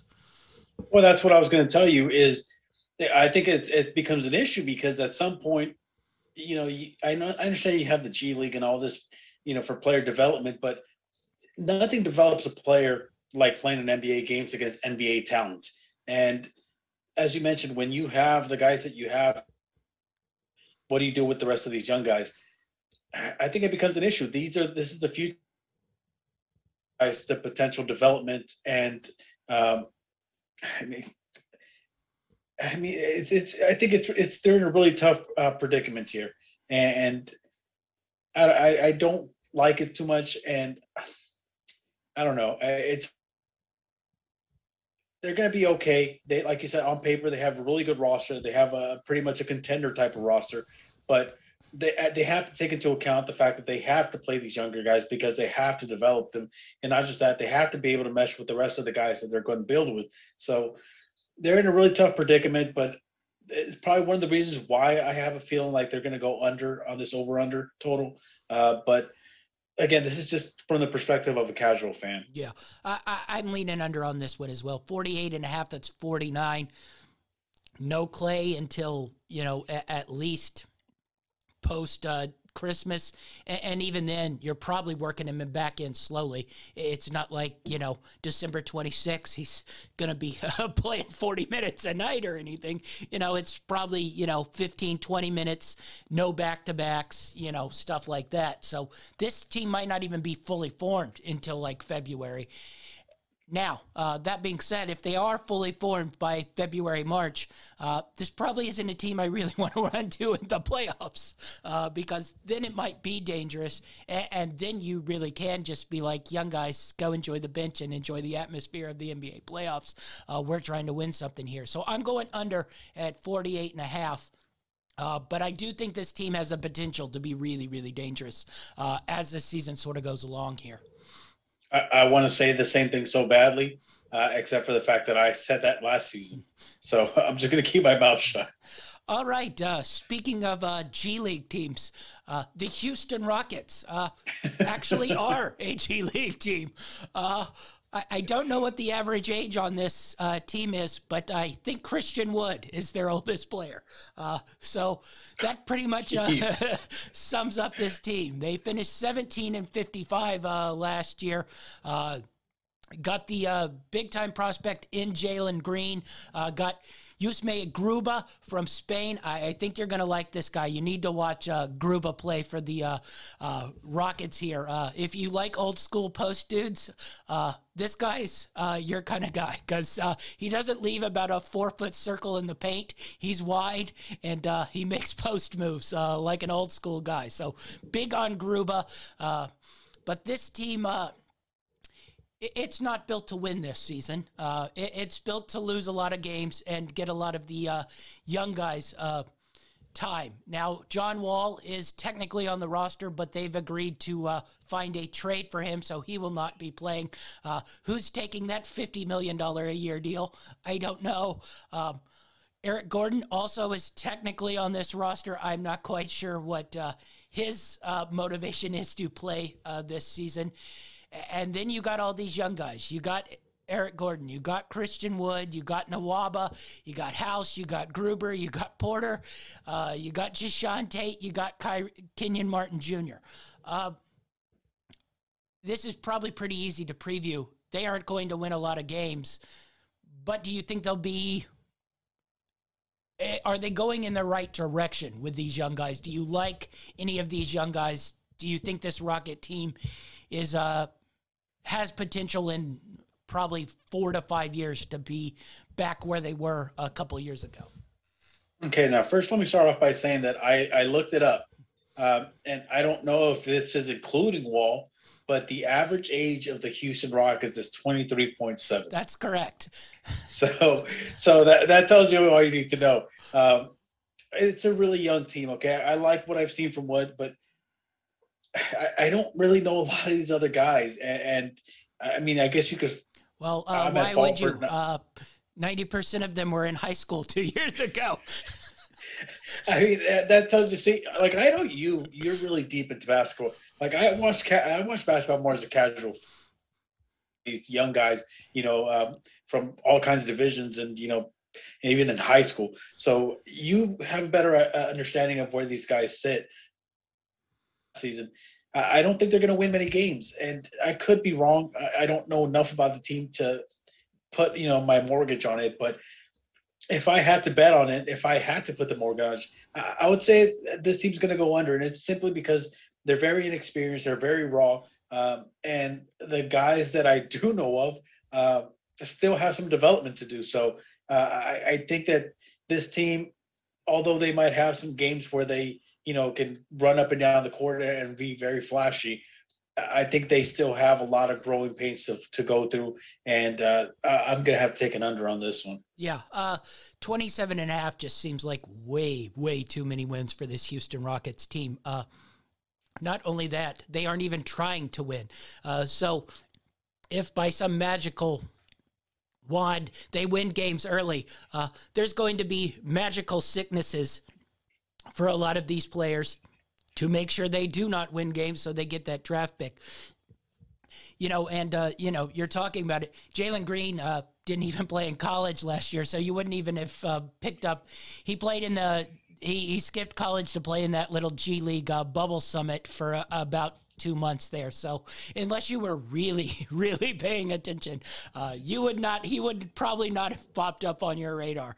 Uh, so and uh, Garuba played in Spain last year. Uh, I know you haven't been keeping up with their international basketball uh, too much. You know, out of all the seasons to not watch, this is the one. So yes, uh, I I understand how these guys aren't on your radar. They're going to lose a lot of games. Uh, they probably will be a favorite of the TikTok crowd because there'll probably be a lot of cool little dunks that they can snip clips of. But you might want to look at the score of that game uh, when you uh, see the clips because it might be uh, 120 to 75 in a lot of these games. Uh, so winning is not going to be a part. I can't believe this number sits at uh, 27 and a half because this team's just not going to win NBA games. Not only that, they're in the West. Uh, so they don't even get the benefit of the lower tier of the East. Uh, the West, basically, other than the Thunder and the Rockets, uh, are all very good, well built roster teams who all think they have a chance of making the playoffs. So, uh, yeah, way under for this Rockets team. Uh, we'll see how their youth uh, sort of uh, goes. Next up, the Indiana Pacers. Rick Carlisle takes back over the job uh, for the Indiana Pacers here. Uh, they drafted Chris Duarte. Uh, I really like Duarte. Uh, Malcolm Brogdon returns. Uh, Caris LeVert though he's already hurt. Uh, I think that's his full name, Caris LeVert, though he's already hurt. Uh, TJ Warren should be back. Uh, Sabonis and Turner here. Uh, they had a whole lot of problems with their coaching last year. Um, hopefully, Rick Carlisle can uh, get that situated this season. Uh, I think this roster can win. They have a lot of good players all, on it. Where are you thinking these Indiana Pacers go here? Um, I think this could be a, little bit of a sleeper team. Their number sits at 50, 40, 52 and a half, 42 and a half. So right there in and around 500. I think they can get into that 45, 46 win mark, maybe make that jump into the uh, second tier of the East. You know, for a second there, when you said 52 and a half, I was like, okay, I'm probably going under. Reggie Miller one. and Antonio Davis are not coming back. But it, but it's crazy how you know a 10 game gap actually makes a big difference because at 42 and a half, I feel like this could definitely go over. Um, I saw a lot of promise from them last season, uh, and I, I, think that the reason they came short, or, and in a lot of those contests, and I hate to say it, and I hate to put all the blame on one person because it, it's a unit, you know, type of thing. But I feel like the coach was was a big reason to their you know to their shortcomings last season. Uh, obviously, Carlisle comes back and he, seems to be the type of coach that's going to, you know, uplift them and kind of get them going. So um, if I had to pick, I'm, I'm probably going to go with an over for this team. I think that they've got enough talent on this team and they were just missing the right type of coach. So with him coming back now, I, I like them for an over. Yeah. Uh, other than the weird mix of Turner and uh, Sabonis, I, I, do think there are a lot of really good players on this uh, roster. Uh, you know, hopefully Levert can find his way healthy because uh, I, I, think if you throw out Brogdon, Levert, uh, TJ Warren, Sabonis, and Turner. Uh, that's five really good NBA players. Uh, Sabonis being an elite level NBA player here. So I think this is a good roster uh, with good coaching this season, which they didn't have last year. Rick Carlisle in there. I think they could, if things break right, could be a contender to maybe hit that 50 win mark. Uh, but I, I, really like this over at 42 and a half uh, here. Now, you know, I, I would be a little uh, pulled back on that because Brogdon and Levert both have been uh, injury prone uh, pretty much every year they've been in the league. So I- would be a little bit worried by that. But if you got a full season out of those guys, pretty much, I, I think this team could be a legit uh, level contender. All right, let's move on to LA. Not your LA, the LA Clippers here. Uh, pretty good season uh, last year. Uh, they went 47 and 25 overall. Uh, they had a tough uh, playoff series with the Dallas Mavericks, uh, got by that. Had a tough series with the Jazz. Kawhi Leonard got hurt in that game five game just when it looked like these uh, Clippers had come together and were about to make a, a big time run uh, in the playoffs. And then they lost in the Western Conference Finals, though I, I thought they fought pretty brilliantly. Uh, Paul George uh, I won't say erased playoff demons, uh, but finally looked like he uh, actually wanted to be a, a playoff NBA player I- instead of uh, uh, talking like a playoff NBA player and delivering nothing. So, uh, that being said, um, you know, Kawhi Leonard, quote unquote, they say he might be back. judging from what we know about Kawhi Leonard and his return from injuries, my guess is we probably don't see him this uh, season. They sit at 45 and a half. Honestly, I thought that was way too high. You look at this roster Reggie Jackson, Eric Bledsoe, Paul George, Marcus Morris, Zubac as your starting five. That tells me you're probably a 500 team in the West. I'm curious what you think about this team out West here. You know, I had a similar type of feeling at first. Uh, but then I, I remembered the playoffs, and I remembered how you think Paul Reggie George Jackson is back to being the greatest point guard in the NBA. No, well, no, but you got you got to look at when Jackson and and and uh, George, sorry, freaking yeah, Paul George. I'm, I, I don't know why I have Kawhi Leonard in my head. He's not even going to play. I don't think he's going to play this season. Uh, but when they were on the on the court together, they were pretty dominant. Um, and it's not something that you expect to see out of Paul George. He seems to really have taken the Robin role, uh, you know, into into heart, and, and it seems like he really relishes that title. But eh, I don't know. I, I really didn't expect him to play the way he did, and I feel that if they can kind of keep up that that type of play, you know, I think they got Bledsoe there too. So yes. I, I, I don't know. I kind of feel like they could go over. I think they could be quietly sneaky good, um, and, and maybe not a playoff team, but a regular season team.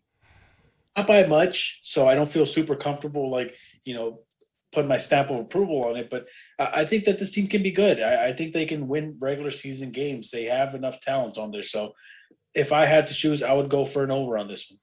Interesting. Uh, you know, uh, you're correct. If we get the Reggie Jackson we got from the playoffs, uh, yeah, they probably are a, a, regular season team who will go over that number. I, am just, where has that Reggie Jackson been uh, since probably six years ago in Detroit when they uh, made that push in the playoffs? Now, you know, he really looked good. And if you look at his sort of statistics, uh, even in the regular season last year, uh, it, it, in isolation one on one, he was like one of the best, you know, scorers in the league. So if that continues, uh, Paul George uh, will be able to. They have enough role players. I, I, just, I don't know. This West is so tough and so deep.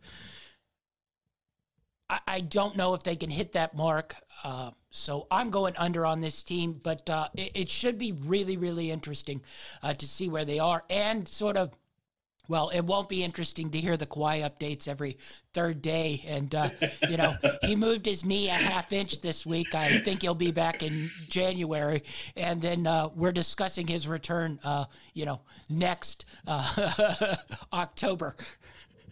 It's okay because you know what? Next October, hey, hey, hey. so you'll be all good. All right. Uh, so let's move from that LA team to your LA team. Uh, the Los Angeles Lakers had a difficult season uh, last year after injuries sort of uh, caught up to them. 42 and 30. Uh, just got out of the playoff game.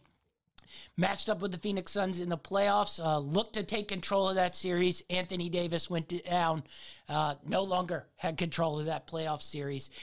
first round exit, disappointing. Uh, from that, uh, we get a whole new roster, a roster that uh, basically was very, very good basketball team in 2013. Uh, whether it will be good in 2021 22, I don't know. Uh, but this win total sits way up there. Uh, number four, 52 and a half here. Achilles, this is your team.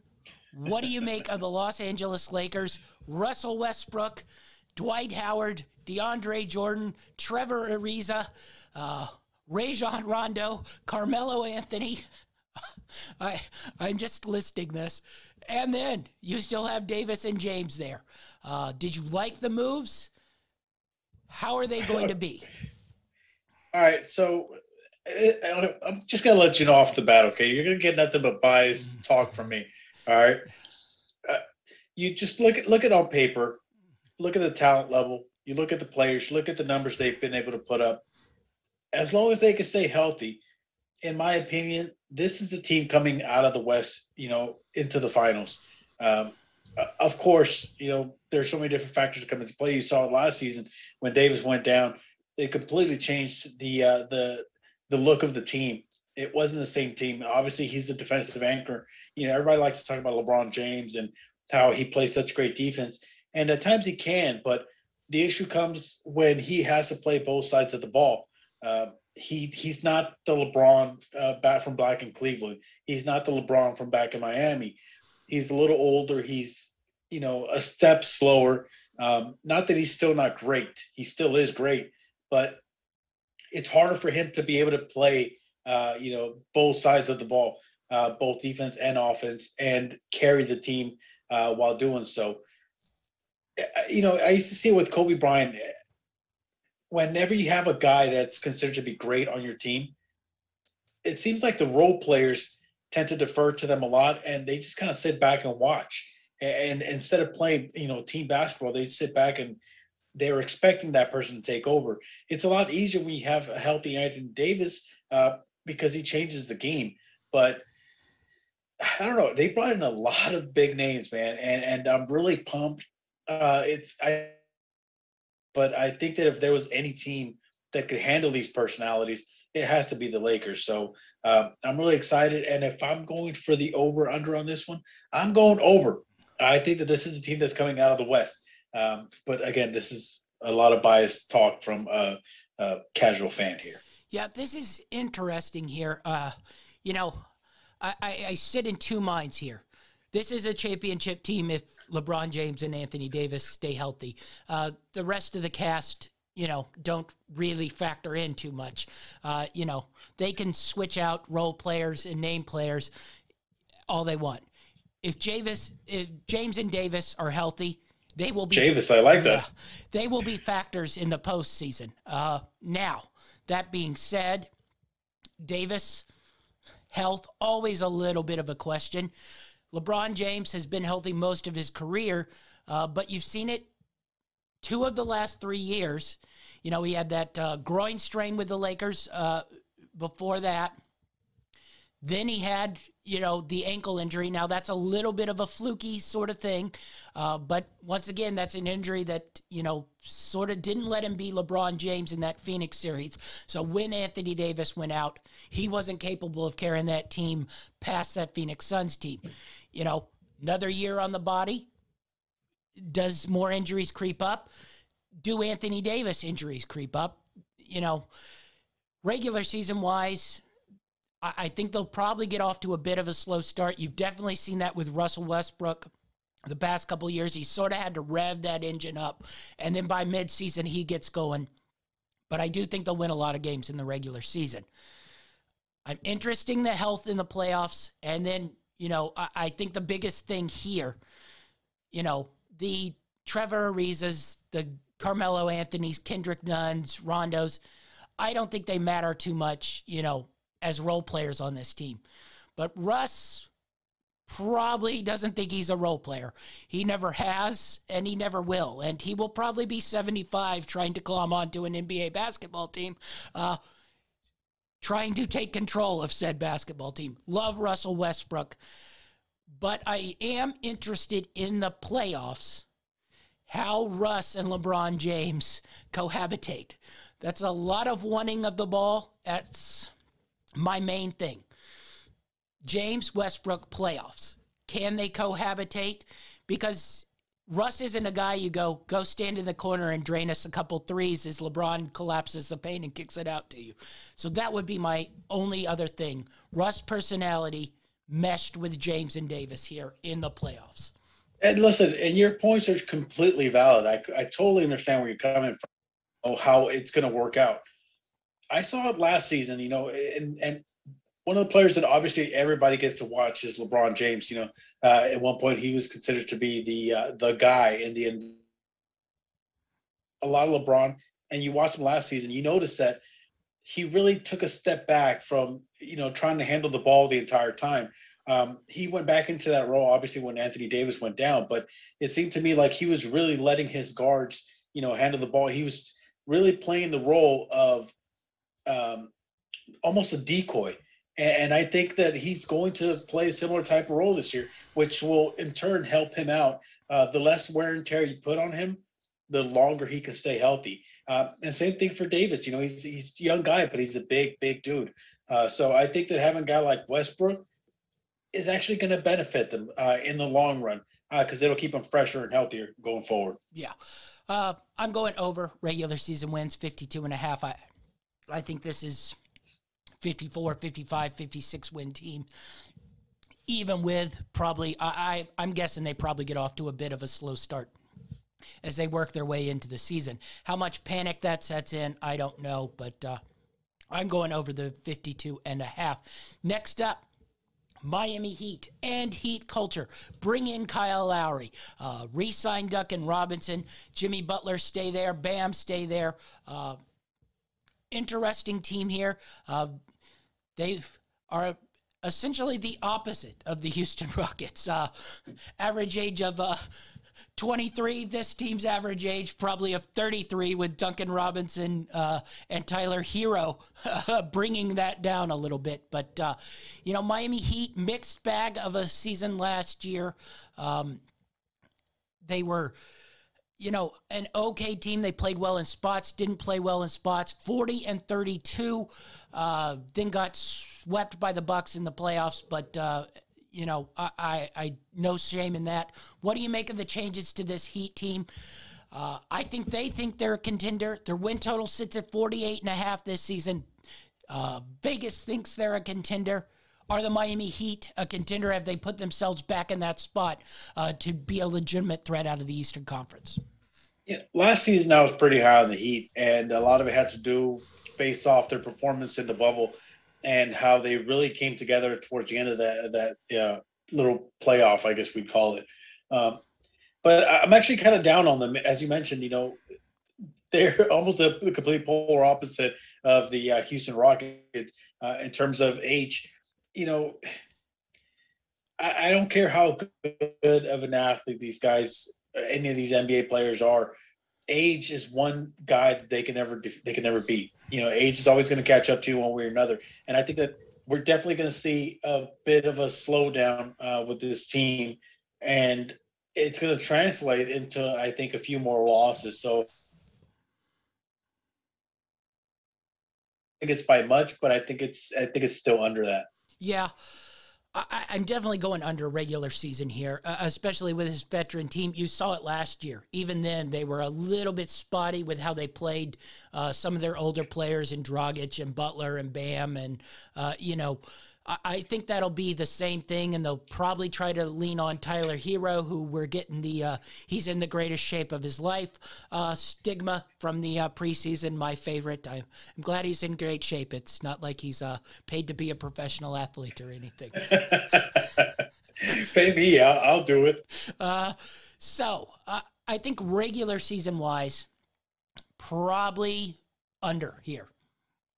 We get into the playoffs this is not a team I want to see in the playoffs because I think they can grind you and uh, bully you to death. You get Lowry, you get Butler, you get Bam, and then you got those shooters on the outside in Herro and Duncan Robinson. This is going to be a tough team to play in the playoffs, but regular season wise, I'm going under on this total. I don't think they will take the regular season too seriously. I think their job is probably to stay out of the play in game, try to finish in four, five, six seed territory sorry, before you move on, as I looked it up, um, the average age of the Miami Heat, 28.8. 28.8 so five years yeah. older and that's with the uh, two young kids and uh, a couple other uh, rookies pulling that down uh, so interesting next we move on to the milwaukee bucks the defending champions in comes Semi Ojeleye. Uh, back comes George Hill. They bring in Grayson Allen to start fights with a lot of people. Hopefully, Donte DiVincenzo returns healthy. Most of this roster is back and ready to go. Uh, they had a regular season where they finished 46 and 26, went all the way to the uh, NBA title. Giannis played ridiculously well in those last two games. I'm telling you right now, I think this team is going to be even better uh, this season. Uh, I I was just amazed by what Giannis did, and in that uh, last finals game, that's one of the greatest finals game ever played, ever. and uh, I love this Milwaukee Bucks team. I'm going over even with this total at 54 and a half. I think this will probably uh, be a 58 win team here. Uh, where are you going with the Milwaukee Bucks? Listen, it's Giannis. I have to go over. Okay, defending champs, I have to go over. Um, as you mentioned it, uh, you know, watching the the finals last season, uh, there were a couple games when I kind of questioned his heart and his his drive, um, and all those questions were put to rest in that final game. You know, he really took it upon himself to put that team on his back and carry him to a championship. So I've got nothing more to say to that. As a casual fan, I, I don't see how you take an under on this team um, or any team that Giannis is on. He's just he's just a different type of player. So uh, I'm going to take an over on this one, and and I don't think it's going to be close. Yeah, me too. Over on the Bucks.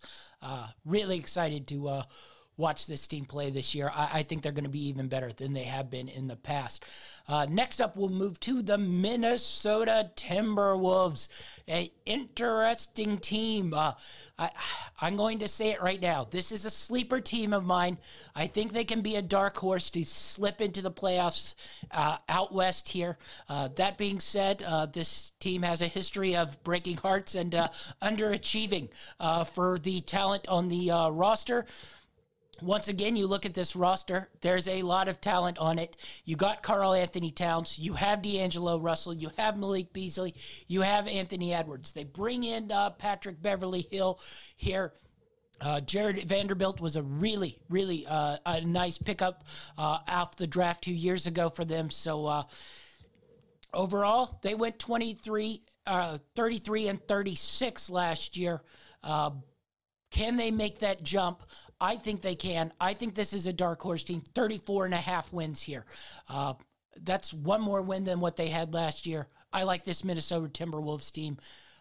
I'm looking for them to finally reach a little bit of their potential here. What do you think of the Minnesota Timberwolves? To, to uh, Minnesota, I, I, feel like health is going to play the biggest factor for them, uh, whether they hit this over under. Um, we saw last season the injuries really plagued them, and it really kind of turned their season. Um, the coaching situation was obviously something else, you know, that played a factor into it. But I think that I, I, I don't know. I have a feeling that they're going to remain healthier this season. And if that's the case, then I could totally see this team going over. Uh, I like the makeup of this team. I don't think that they get enough credit. I, I, understand that there's gaps, you know, and lapses both on offense and defense at times, but I, I like the. I think it's not far fetched to assume that they're going to go over on this. Yeah, me too. Uh, I, I I'm really wanting this team to step up. Hoping we get a good year from uh, Karl-Anthony Towns and uh, D'Angelo Russell. The only thing that would concern me a little bit, which is always the concern with the uh, Minnesota Timberwolves, uh, they seem to find defense a little bit optional. Uh, hopefully, that cleans up a little bit. Maybe uh, Anthony Edwards Anthony Edwards can build his way into a really uh, good defender. Uh, he has the potential to be. So uh, I'm looking for a, a big uh, step up here on the Minnesota Timberwolves. Next up, the uh, constant underachievers. New Orleans Pelicans, uh, third coach in three years. I don't know if you need that averaged out, but that's a, a new coach every year. Uh, just so if you're wondering, uh, I'm not, glad you broke it down for me. That's not good. In case uh, anyone was uh, wondering, uh, this isn't the Premier League. Uh, anyway, in comes Jonas Valanciunas. In comes Tomas Satoransky. for some reason, they gave Deont- Devonte Graham a whole lot of money. this is a very weirdly run team. Uh, Zion Williamson already has a broken foot. They say it's only going to be a couple weeks. Uh, call me skeptical uh, that the huge, large man who jumps up and down on a foot is going to only be out a couple weeks on a broken foot honestly, I hate this Pelicans team. Uh, somehow, I think they've gotten even worse uh, from last year. Interesting decisions all over. We'll see if Willie Green, who's been a, a really good assistant coach, uh, can find them 31 and uh, 41 on the year. Uh, their win total sits at 39 and a half, and I'm way under on that. That just seems extreme uh, from what we've seen from this Pelicans team uh, for the last three or four years. Where are you sitting with the Pelicans? You know, I have to agree with you. I, I you know, as much as I, I kind of liked what they were doing with Zion last season, where it seems like they were trying to keep him on the floor, uh, you know, more and more uh, to, I guess, to keep him healthier. You know, because big guys like that, uh, the more they're off their feet, the the higher the probability that they're going to get hurt. So I, so I kind of liked what they were doing at first, but as the season progressed, I did notice that it wasn't working because that's not the type of player he is. Um, and I'm with you. I think that they've gotten a little bit worse. Um, how much worse? I, I can't really tell you. It's hard for me to pinpoint how much worse, but I think they're worse. And, and just based off of that alone, I, I would have to say with the new first time coach, uh, not first time coach, but first time coaching this team, um, and the issues that they've had with the acquisitions that they had, I feel like they've gotten a little bit worse. I'm gonna take an under on this team also, and um, I don't I still think they're going to be under that. Yeah, I, I think they're going to be under, especially if you know it's on and off with Zion uh, all season long. Once again, signing Devonte Graham to a essentially a three-year, forty million dollar contract. I don't know what NBA team was knocking down that door, uh, but hey, you had cap space. I'm glad you used it for that and not re-signing Lonzo Ball or anything. But uh, whatever. Uh, I, am going under on this New Orleans Pelicans team. I, I don't think it'll be a good team. next up, New York Knicks, uh, the surprise team of the season. Uh, got off to a hot start, continued that. Tom Thibodeau uh, really had these uh, guys playing well. 41 and 31. Uh, they remade this roster a little bit. Uh, Kemba Walker comes in. Evan Fournier comes in. Uh, you know, they re signed Nerlens Noel, Mitchell Robinson should be back from health. You know, draft wise, did not get much out of that, but uh, Fournier Walker uh, resetting the backcourt. Uh, RJ Barrett now shifts to small forward. You got that great Julius Randle, and, and, then you got the defensive guys in Mitchell Robinson if he can stay healthy in Nerlens Noel. That being said, you know, I, I think last year was a little bit of a fluke. The win total this season sits at 41 and a half. That's right around 500. I'm going to lean a little bit under here, uh, but uh, I, I, think it's really, really tight. I, am just curious to see after they sort of remade this team, uh, put a lot less sort of grindy defensive guys, a lot more sort of offensive guys on this team, how they play out this year. What do you make of the Knicks?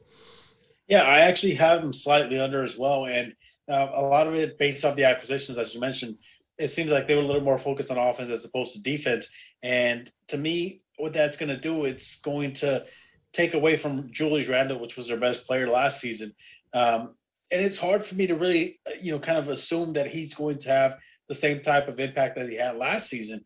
When last season he he was a, he, I think he had a, probably his best season so far. Um, and with all that being said, it, you know, it's hard for me to assume he's going to have a similar type of season when they're bringing in guys that are going to be essentially taking away uh, some of his shots, some of his opportunities. So uh, I have him slightly under uh, that that total, um, but I, I think that the number's not far off. Yeah, definitely so. Uh, I, I, wouldn't wager a bet on this. I am interested to see how they play. I will mention that. Uh, you know, how healthy is Kemba Walker would be the first question. You know, you saw it with Boston last year and towards the tail end of the season the year before. He's not the same Kemba Walker. I do like the Fournier signing. He's always been a good, solid scorer in this league. Uh, I don't know how much of a Tom Thibodeau player he is, but uh, should be an interesting season in New York. Uh, but I'm going to lean under on here, uh, but it, I, I'm not a heavy under on here. Next up, the uh, Oklahoma City Thunder, uh, who actually somehow might be younger than the Houston Rockets. Uh, what they did towards the end of last season was uh, borderline shameful. Uh, you know, they got off to a 16 and 19 start and uh, panicked uh, because they were actually somewhat uh, cohesive and good. Uh, they decided Shai Gilgeous-Alexander, possibly the youngest player to ever be put on ice and not allowed to play games so you can tank ever in the history of mankind, finished 22 and 50 and probably should have been 21 anyone who watched that Clippers Thunder game, the last game of the season, uh, was watching an embarrassment. But uh, they have their strategy. They have 400 million draft picks. Uh, they drafted about uh, 20 different guys in this draft. You know, they're going to be in and around uh, the under again. 22 and a half is their number. Uh, I would lean over, but, you know, I'm assuming the same thing's going to happen as happened last year. If they get off to a good start uh, by mid-season, they're going to be scared and they're going to start benching guys. But uh, I, I, will say their roster is full of very young guys with potential. Gilgeous-Alexander and Dort are probably known commodities. Then you got Poku out there, Bazley, uh, Giddey, who you just drafted. It's just a lot of young guys. I lean under. Uh, this team's not trying to win games, so there's probably not a lot to even break down with this. Yeah, I mean uh, that's probably the only reason why I'm actually going to lean slightly under uh, is because, as you mentioned, they don't want to win games. Um, not to mention the fact that they actually have the youngest average roster in the NBA. I believe it's at 23.5. So, um, yes, younger than the Rockets. Uh, and as you mentioned, last season, a bit of a disappointment, but I don't think that they're looking to to win many more games this season. Uh, so because of that, and simply because of that, you know, lack of experience, young guys, um, type of system that they run, and their acquisitions, I'm going to lean slightly under. Yeah. All right. Uh, we'll move on to the Orlando Magic and the uh, Orlando Magic rebuild finally begins. Uh, I, I, don't know if you count it as a rebuild by being the eighth seed in the playoffs for, uh, you know, a six year stretch, but uh, hey, whatever uh, floats your boat. Uh, 21 and 51 last year really good uh, draft here. Uh, I, I, loved their draft, I will say. Uh, Jalen Suggs was probably my favorite player in the draft. They get Franz Wagner, who I think will be a really, really good NBA player. Uh, that being said, I, I I'm not sure what this roster is going to be and who's even going to be on it. I know Suggs is going to be on it. I know Wagner's going to be on it. Probably Cole Anthony and Wendell Carter. Uh, you know, the rest is probably up for grabs. Uh, once again, I don't know how many games they're going to win. It, might be a little bit of entertaining to watch. You know, Markelle Fultz should get back there at uh, some point, but uh, overall, this team sits at uh, 22 and a half. I'm going to go over on that number, uh, but I don't think it'll be um, much, much over that. I'm going to go under. Mm-hmm. And the only reason I'm going to go under because the, the last memory I have of the Magic was how they performed towards the, end of the last season. Uh, and it wasn't good. So I'm just going based off memory and recollection, and, and I'm going to go under on this one. Uh, Mo Bamba breakout season. Uh, they did not extend him, so uh, he could be an unrestricted free agent coming into the uh, offseason after this year. Uh, he also could possibly be playing in Israel after uh, this season as well. you trying to sum me on that over? All right, uh, so I'm going slightly over. You're going slightly under for the Orlando Magic. Uh, next up, team chemistry here Philadelphia 76ers. Um, Ben Simmons uh, pulled his holdout. Uh, they held his money. He, he realized he needed money to live life. Uh, so uh, he has returned. Whether he will be welcomed, I don't know. Uh, I, I, think this team, uh, I, I just don't know what to make of it. Number one seed out west, 49 and 23 last year. There's a lot of good players, but I just don't think they have the heart to win games. Can they win regular season games? How messy does this, uh, you know, Ben Simmons thing uh, gets? What is this Ben Simmons thing going to get to now that he's there? Uh, is he going to play? Is he going to come in and play well, try to up that trade value so he gets out of there? Or is he going to try to pull a Harden and uh, show up at the club, uh, be fat and lazy, and uh, try to tank the season so bad that they have to ship him out. What do you make of this Philadelphia 76ers team? What do you make of this Ben Simmons situation? How, what Ben Simmons are we getting here? 50 and a half wins. Uh, you know, if it was normal like last year, probably over, but I just don't know what to make of this team right now. Where are you sitting with the Sixers? Listen, if I had to, I would have to go under, and it's only because I have so many question marks that uh, I, I, really don't know if there's an answer to until a season actually kicks off and we get going. Um, and and just because of that, I'm going to have to lean slightly under. But even then, I'm confused because this team has potential to win plenty of games, uh, and they also have the potential to completely tank it. Uh, so I, I don't know where this team is going to go. Uh, this is one of the few teams that I really don't have a feel for. I was kind of hoping that you could sell me on either the over or the under, but I guess since you're in a similar type of situation, uh, I'm going to go under. Yeah, I, would probably, if you made me bet on this, I'd probably lean under. Uh, but that seems like a pretty dumb bet because if Ben Simmons comes in here, everybody plays yeah. nice. Uh, they're winning over 50 games. So I, I, I would just suggest not betting on this. Not only that, if they do find a trade partner for Ben Simmons and, and they bring in an elite level player, they're probably going over 50 wins. So yeah, yeah, I just don't know what to make of this situation. I would go leave this alone. Don't bet on it and uh, watch the bad soap opera play out on ESPN. Uh, but since I have to make a pick, I'm going under here. Uh, next up, Phoenix Suns, uh, the Western Conference champions. Uh, overall, last year they had a great regular season, uh, bringing in uh, Chris Paul, 51 and 21. One game uh, under the Jazz as the number two seed. This season they sit at 51 and a half. So basically, they have to repeat last season. They bring back uh, pretty much everybody. Uh, you know, a couple fringe uh, add-ins in JaVale McGee and Elfrid Payton and Landry Shamet, uh, sort of to fill out this roster. Can this Phoenix Suns team repeat what they did last year in the regular season, and then we'll get into the playoffs after that? Uh, so I think they can repeat what they did in the regular season.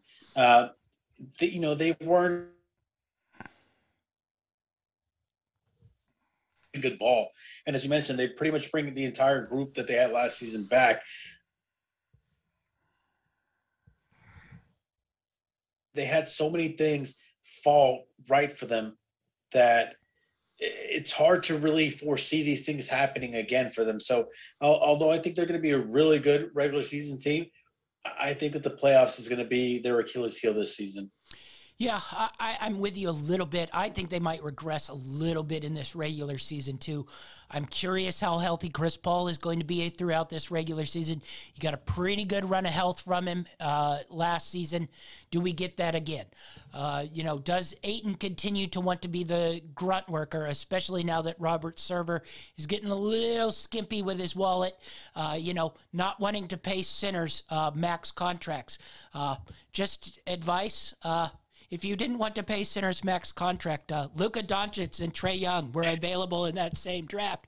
You had the number one pick. Uh, so maybe think about your draft strategy going forward if uh, you're sitting there with that. So does he play the same sort of energy? Uh, setting screens defensive role uh, that he did, or does he want a little bit more touches? Uh, you know, Chris Paul, we mentioned health. Jae Crowder, do we get another good season from him? Uh, so I, I, think there might be a little bit of regression there. I, I wouldn't ride the Phoenix Suns on an under here, uh, but I'm leaning under the 52 wins here in that competitive West just because I think they fall back. I, I would also say, playoff wise, I, I don't think they make another run into the Eastern Conference probably out of the first round, but I think they probably get bounced, uh, you know, in the second round or so here. You know, depending on who they're playing, uh, you know, we have to see the season through before I, I make full playoff declarations. No, just make them now. Make them now. All right. Uh, next up, Portland Trailblazers. Uh, you know, I think disappointing season, but uh, not really disappointing season. 42 and 30, solid season. I, I, think they thought they'd be a little bit better overall. They sit at 44 and a half wins. I will say I did like the moves they made, bringing in Cody Zeller uh, to sort of fill in uh, for Jusuf Nurkic if he can't go and continues to get hurt. Uh, you know, Tony Snell in there, Larry Nance Jr., really big on that one.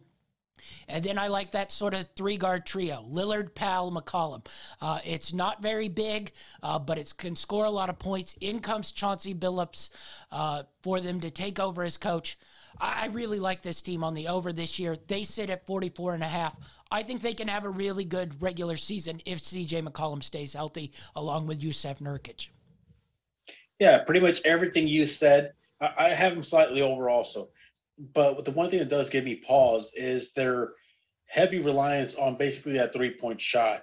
Um, you know, and you, it's kind of a trend. You see it happening throughout the NBA, but you know, for me, it's just such a scary thing to be so dependent on it. Who knows? The ball rolls off the rim at one time or another, and it changes their Uh, I think that the margin of error is, is really small for this team, but if I had to pick, I would I would say that they're slightly over that that limit. Yeah, me too. Uh, I, I think this team will have a really good regular season. Well, we'll see about the playoffs, but I, I sort of like the moves they make. A lot of sort of uh, multifaceted wings uh, down there to sort of cover uh, for Lillard, McCollum, and Powell, who uh, really aren't going to be able to uh, guard a whole lot of people. Uh, but I'm over on this. I, I think they could get into the 47 48 win range this season. Next up, Sacramento Kings. you know, I, I like this roster. I liked the addition of Davion Mitchell. The problem is, uh, I don't think Luke Walton has proved himself as a coach. And then, you know, sadly, this is one of those teams in the West that I think gets hurt by being in the West. You move them into the East. I'm like, yeah, they could probably grab an eight, a seven, a six seed if things break right. You move them into the West, and I'm like, they're going to probably not be able to make the playoffs or even really be a fully capable team of making the playoffs, even though I like this roster. I love their starting lineup. You got Fox, you got Hield, Barnes, uh, you know, hot or cold, Bagley. and, and Richaun Holmes. That's that's a good starting five. And then you throw Davion Mitchell in there, the rookie from Baylor, who's coming off the national championship. It's just this is sort of one of those teams that I would benefit in the Eastern Conference. And, you know, their win total, you know, it, it sits at, you know, a, a solid number at 35 and a half. They might could creep up to win 38 games, but I don't think they can climb to 500 in the West here. See, I mean, I understand everything you said, and and yes, it's a solid starting lineup. I'm leaning slightly under, and my reasoning for it is exactly the reason why you have paused for this team is Luke Walton. Um, you know, as you mentioned, he's he's what's the three his third season there, right? Yeah, I believe it's his third and, season there. And he's just been so inconsistent. There was times last season where they showed like they were getting ready to turn it around, and then they'd go on a slump or lose a few games. And I think that this roller coaster of, of play style, uh, at some point, the players have to look at it and be like, all right, what's going on with upper management here? Why are they still hanging on to this guy when he hasn't proven anything yet? And at some point, I think it becomes detrimental to the team to hold on to a coach that, that just can't get you wins. Um, and, and I think it's going to start taking effect and and that's probably the reason why I'm leaning on the under here. Um, even though I feel like they they have a good shot at hitting the over, uh, I'm still going to lean under just because of the coaching situation. Yeah, I, I can understand that. I, am going to go over and uh, just hope. Uh, I, I, will say I really do enjoy watching this team play. Next up, San Antonio Spurs. Uh, this roster is interesting. A lot of good young talent, a lot of solid veteran talent. Uh, they don't really have an elite player. Uh, they have a, a, lot of really good players. Maybe they're prime for a trade uh, somewhere. We'll see if that makes. Now, this is a team that doesn't make a lot of trades. Uh, Gregg Popovich uh, returns for his 26th season. Uh, last year, uh, they finished in the last play-in spot at uh, 33 and 39. Uh, their win total this season sits at a really low 28 and a half. Uh, you know, you would have to really, really convince me that the Spurs uh, would be really, really bad to not win 30 games. I, I think they win 30 games and are contending, uh, you know, uh, for one of those, you know, 8 through 10 play-in game spots. Uh, so 28 and a half seem low to me uh, with the amount of talent on this roster. It's not a great player, but uh, it, it's a lot of really good players.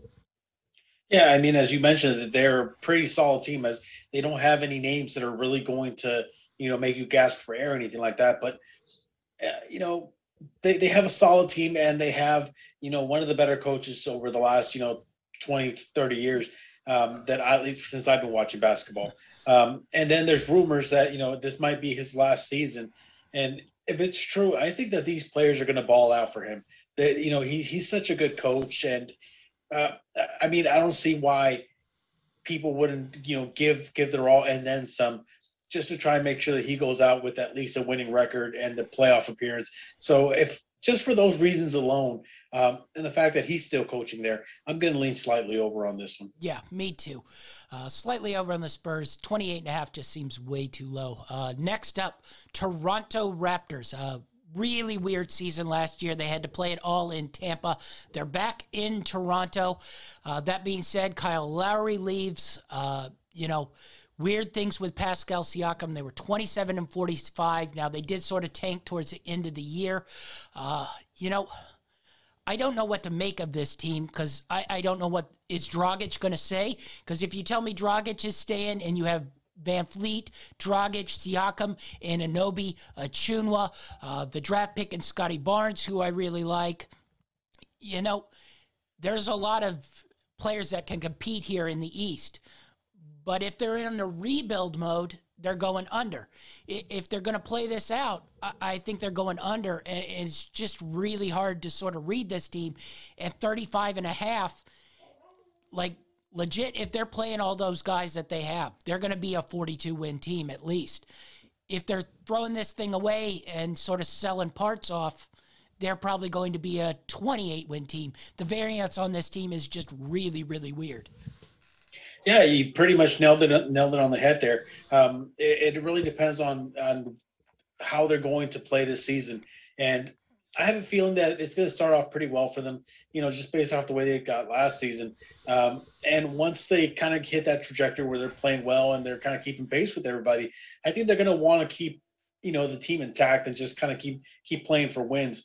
And and because of that, I, feel like they can, you know, pull off a 38 win season 40, you know, 41 seasons. So I'm going to lean on the over here. Uh, but again, this is one of those where I'd probably just stay away from because we don't know what the final outcome is going to be. Uh, and that's going to basically determine how hard this team is going to play. So, but uh, for now, I'm going to lean slightly over. Yeah, me too. All right, next up, Utah Jazz, uh, the greatest regular season of our time. Uh, get into the playoffs, and uh, I, I, start to begin to question things, especially after somehow losing a series uh, where Kawhi Leonard gets hurt. So, uh, you know, distrust will be abound, uh, but in the regular season, it will not be abound. They finished 52 and 20 uh, last year. Uh, this season, their win total sits at 52 and a half. Uh, this team is built to win regular season games. I think they continue to win regular season games.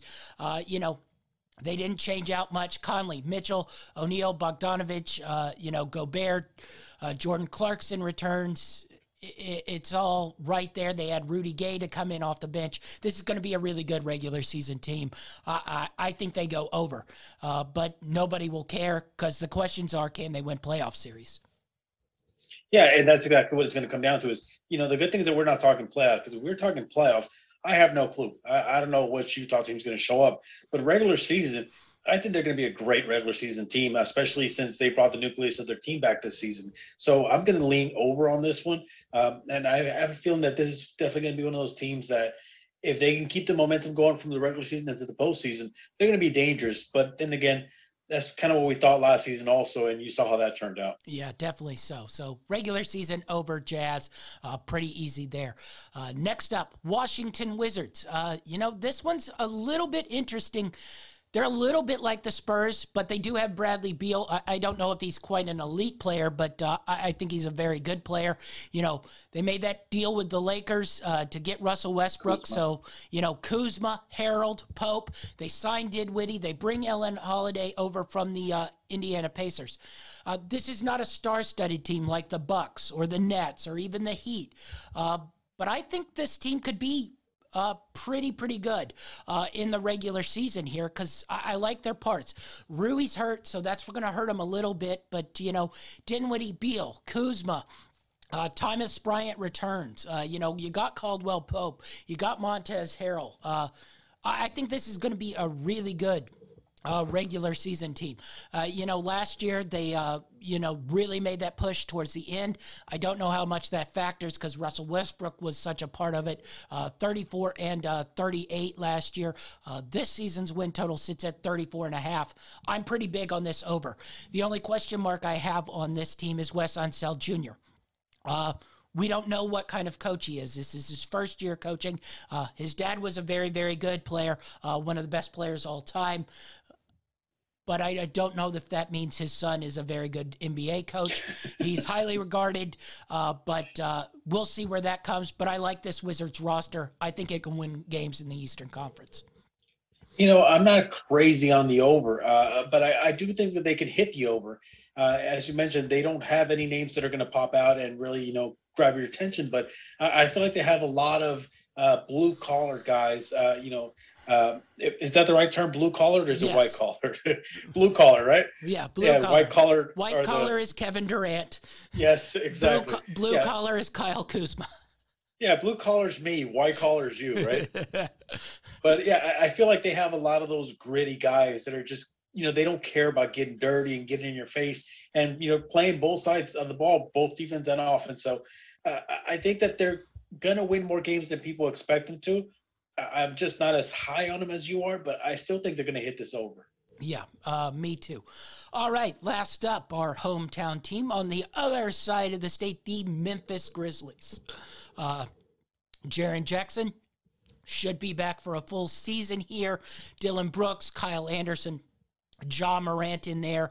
Uh, a lot of good young players uh, on the bench there. Desmond Bane turned out to be a great pick for them. Uh, you know, they uh, drafted Ziaire Williams, took a shot on that one. interesting roster, a lot of good young players. Didn't totally understand the move uh, to sort of get rid of Jonas Valanciunas and bring in Steven Adams uh, just because you didn't think Jonas was in the plans and, Steven Adams had less on his deal. But, uh, you know, uh, I probably shouldn't argue uh, moves by the Grizzlies. They've been uh, just flawless both on the GM side of things in the draft room and bringing in players. 38 and 34 last year. They were the ones that got that eight spot out of the uh, play-in game. Uh, their win total sits uh, this season at uh, 41 and a half, so in and around 500. What do you make of the Memphis Grizzlies?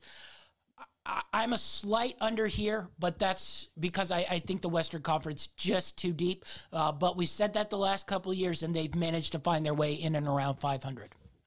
Yeah, well, obviously, you know where we live, we hear a lot of Memphis talk. Is pretty much uh, when it comes to basketball, that's all you hear is Memphis talk. Um, you know, as you mentioned, there's a few moves that kind of maybe scratch my head. Uh, as much as I like Adams, I, I don't understand the move. Um, and I don't know.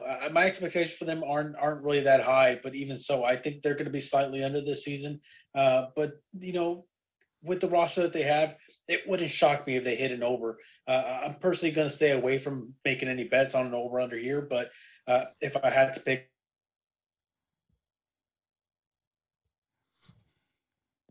All right, that's our under over show. We've hit all the teams in the NBA. So, why don't you give me your four best bets from the Eastern Conference, four best bets for the Western Conference? Let's start on the Eastern side of things. What are your four best over unders on the Eastern side of things? For the Eastern, uh, actually, fans' perspective here, so don't don't dream on me. I know you you white collared hosts out there. Uh, I for the East, I have the Hornets as an under. I have uh, Detroit as an over, the Knicks as an under, and Atlanta as an under. Interesting. My four best bets on the Eastern side of things. I have Hawks over. I have Pacers over. I have Charlotte Hornets under, and I have the Chicago Bulls as an under. And for a fifth and final one, I have Washington Wizards as an over. All right, on the Western side of things, where are we going? Wow, you threw a bonus one in yeah, there. Yeah, I threw a bonus one in there. Uh, for the West, uh, my four, uh, I have Houston under, uh, Minnesota over, New Orleans over, and the Lakers over.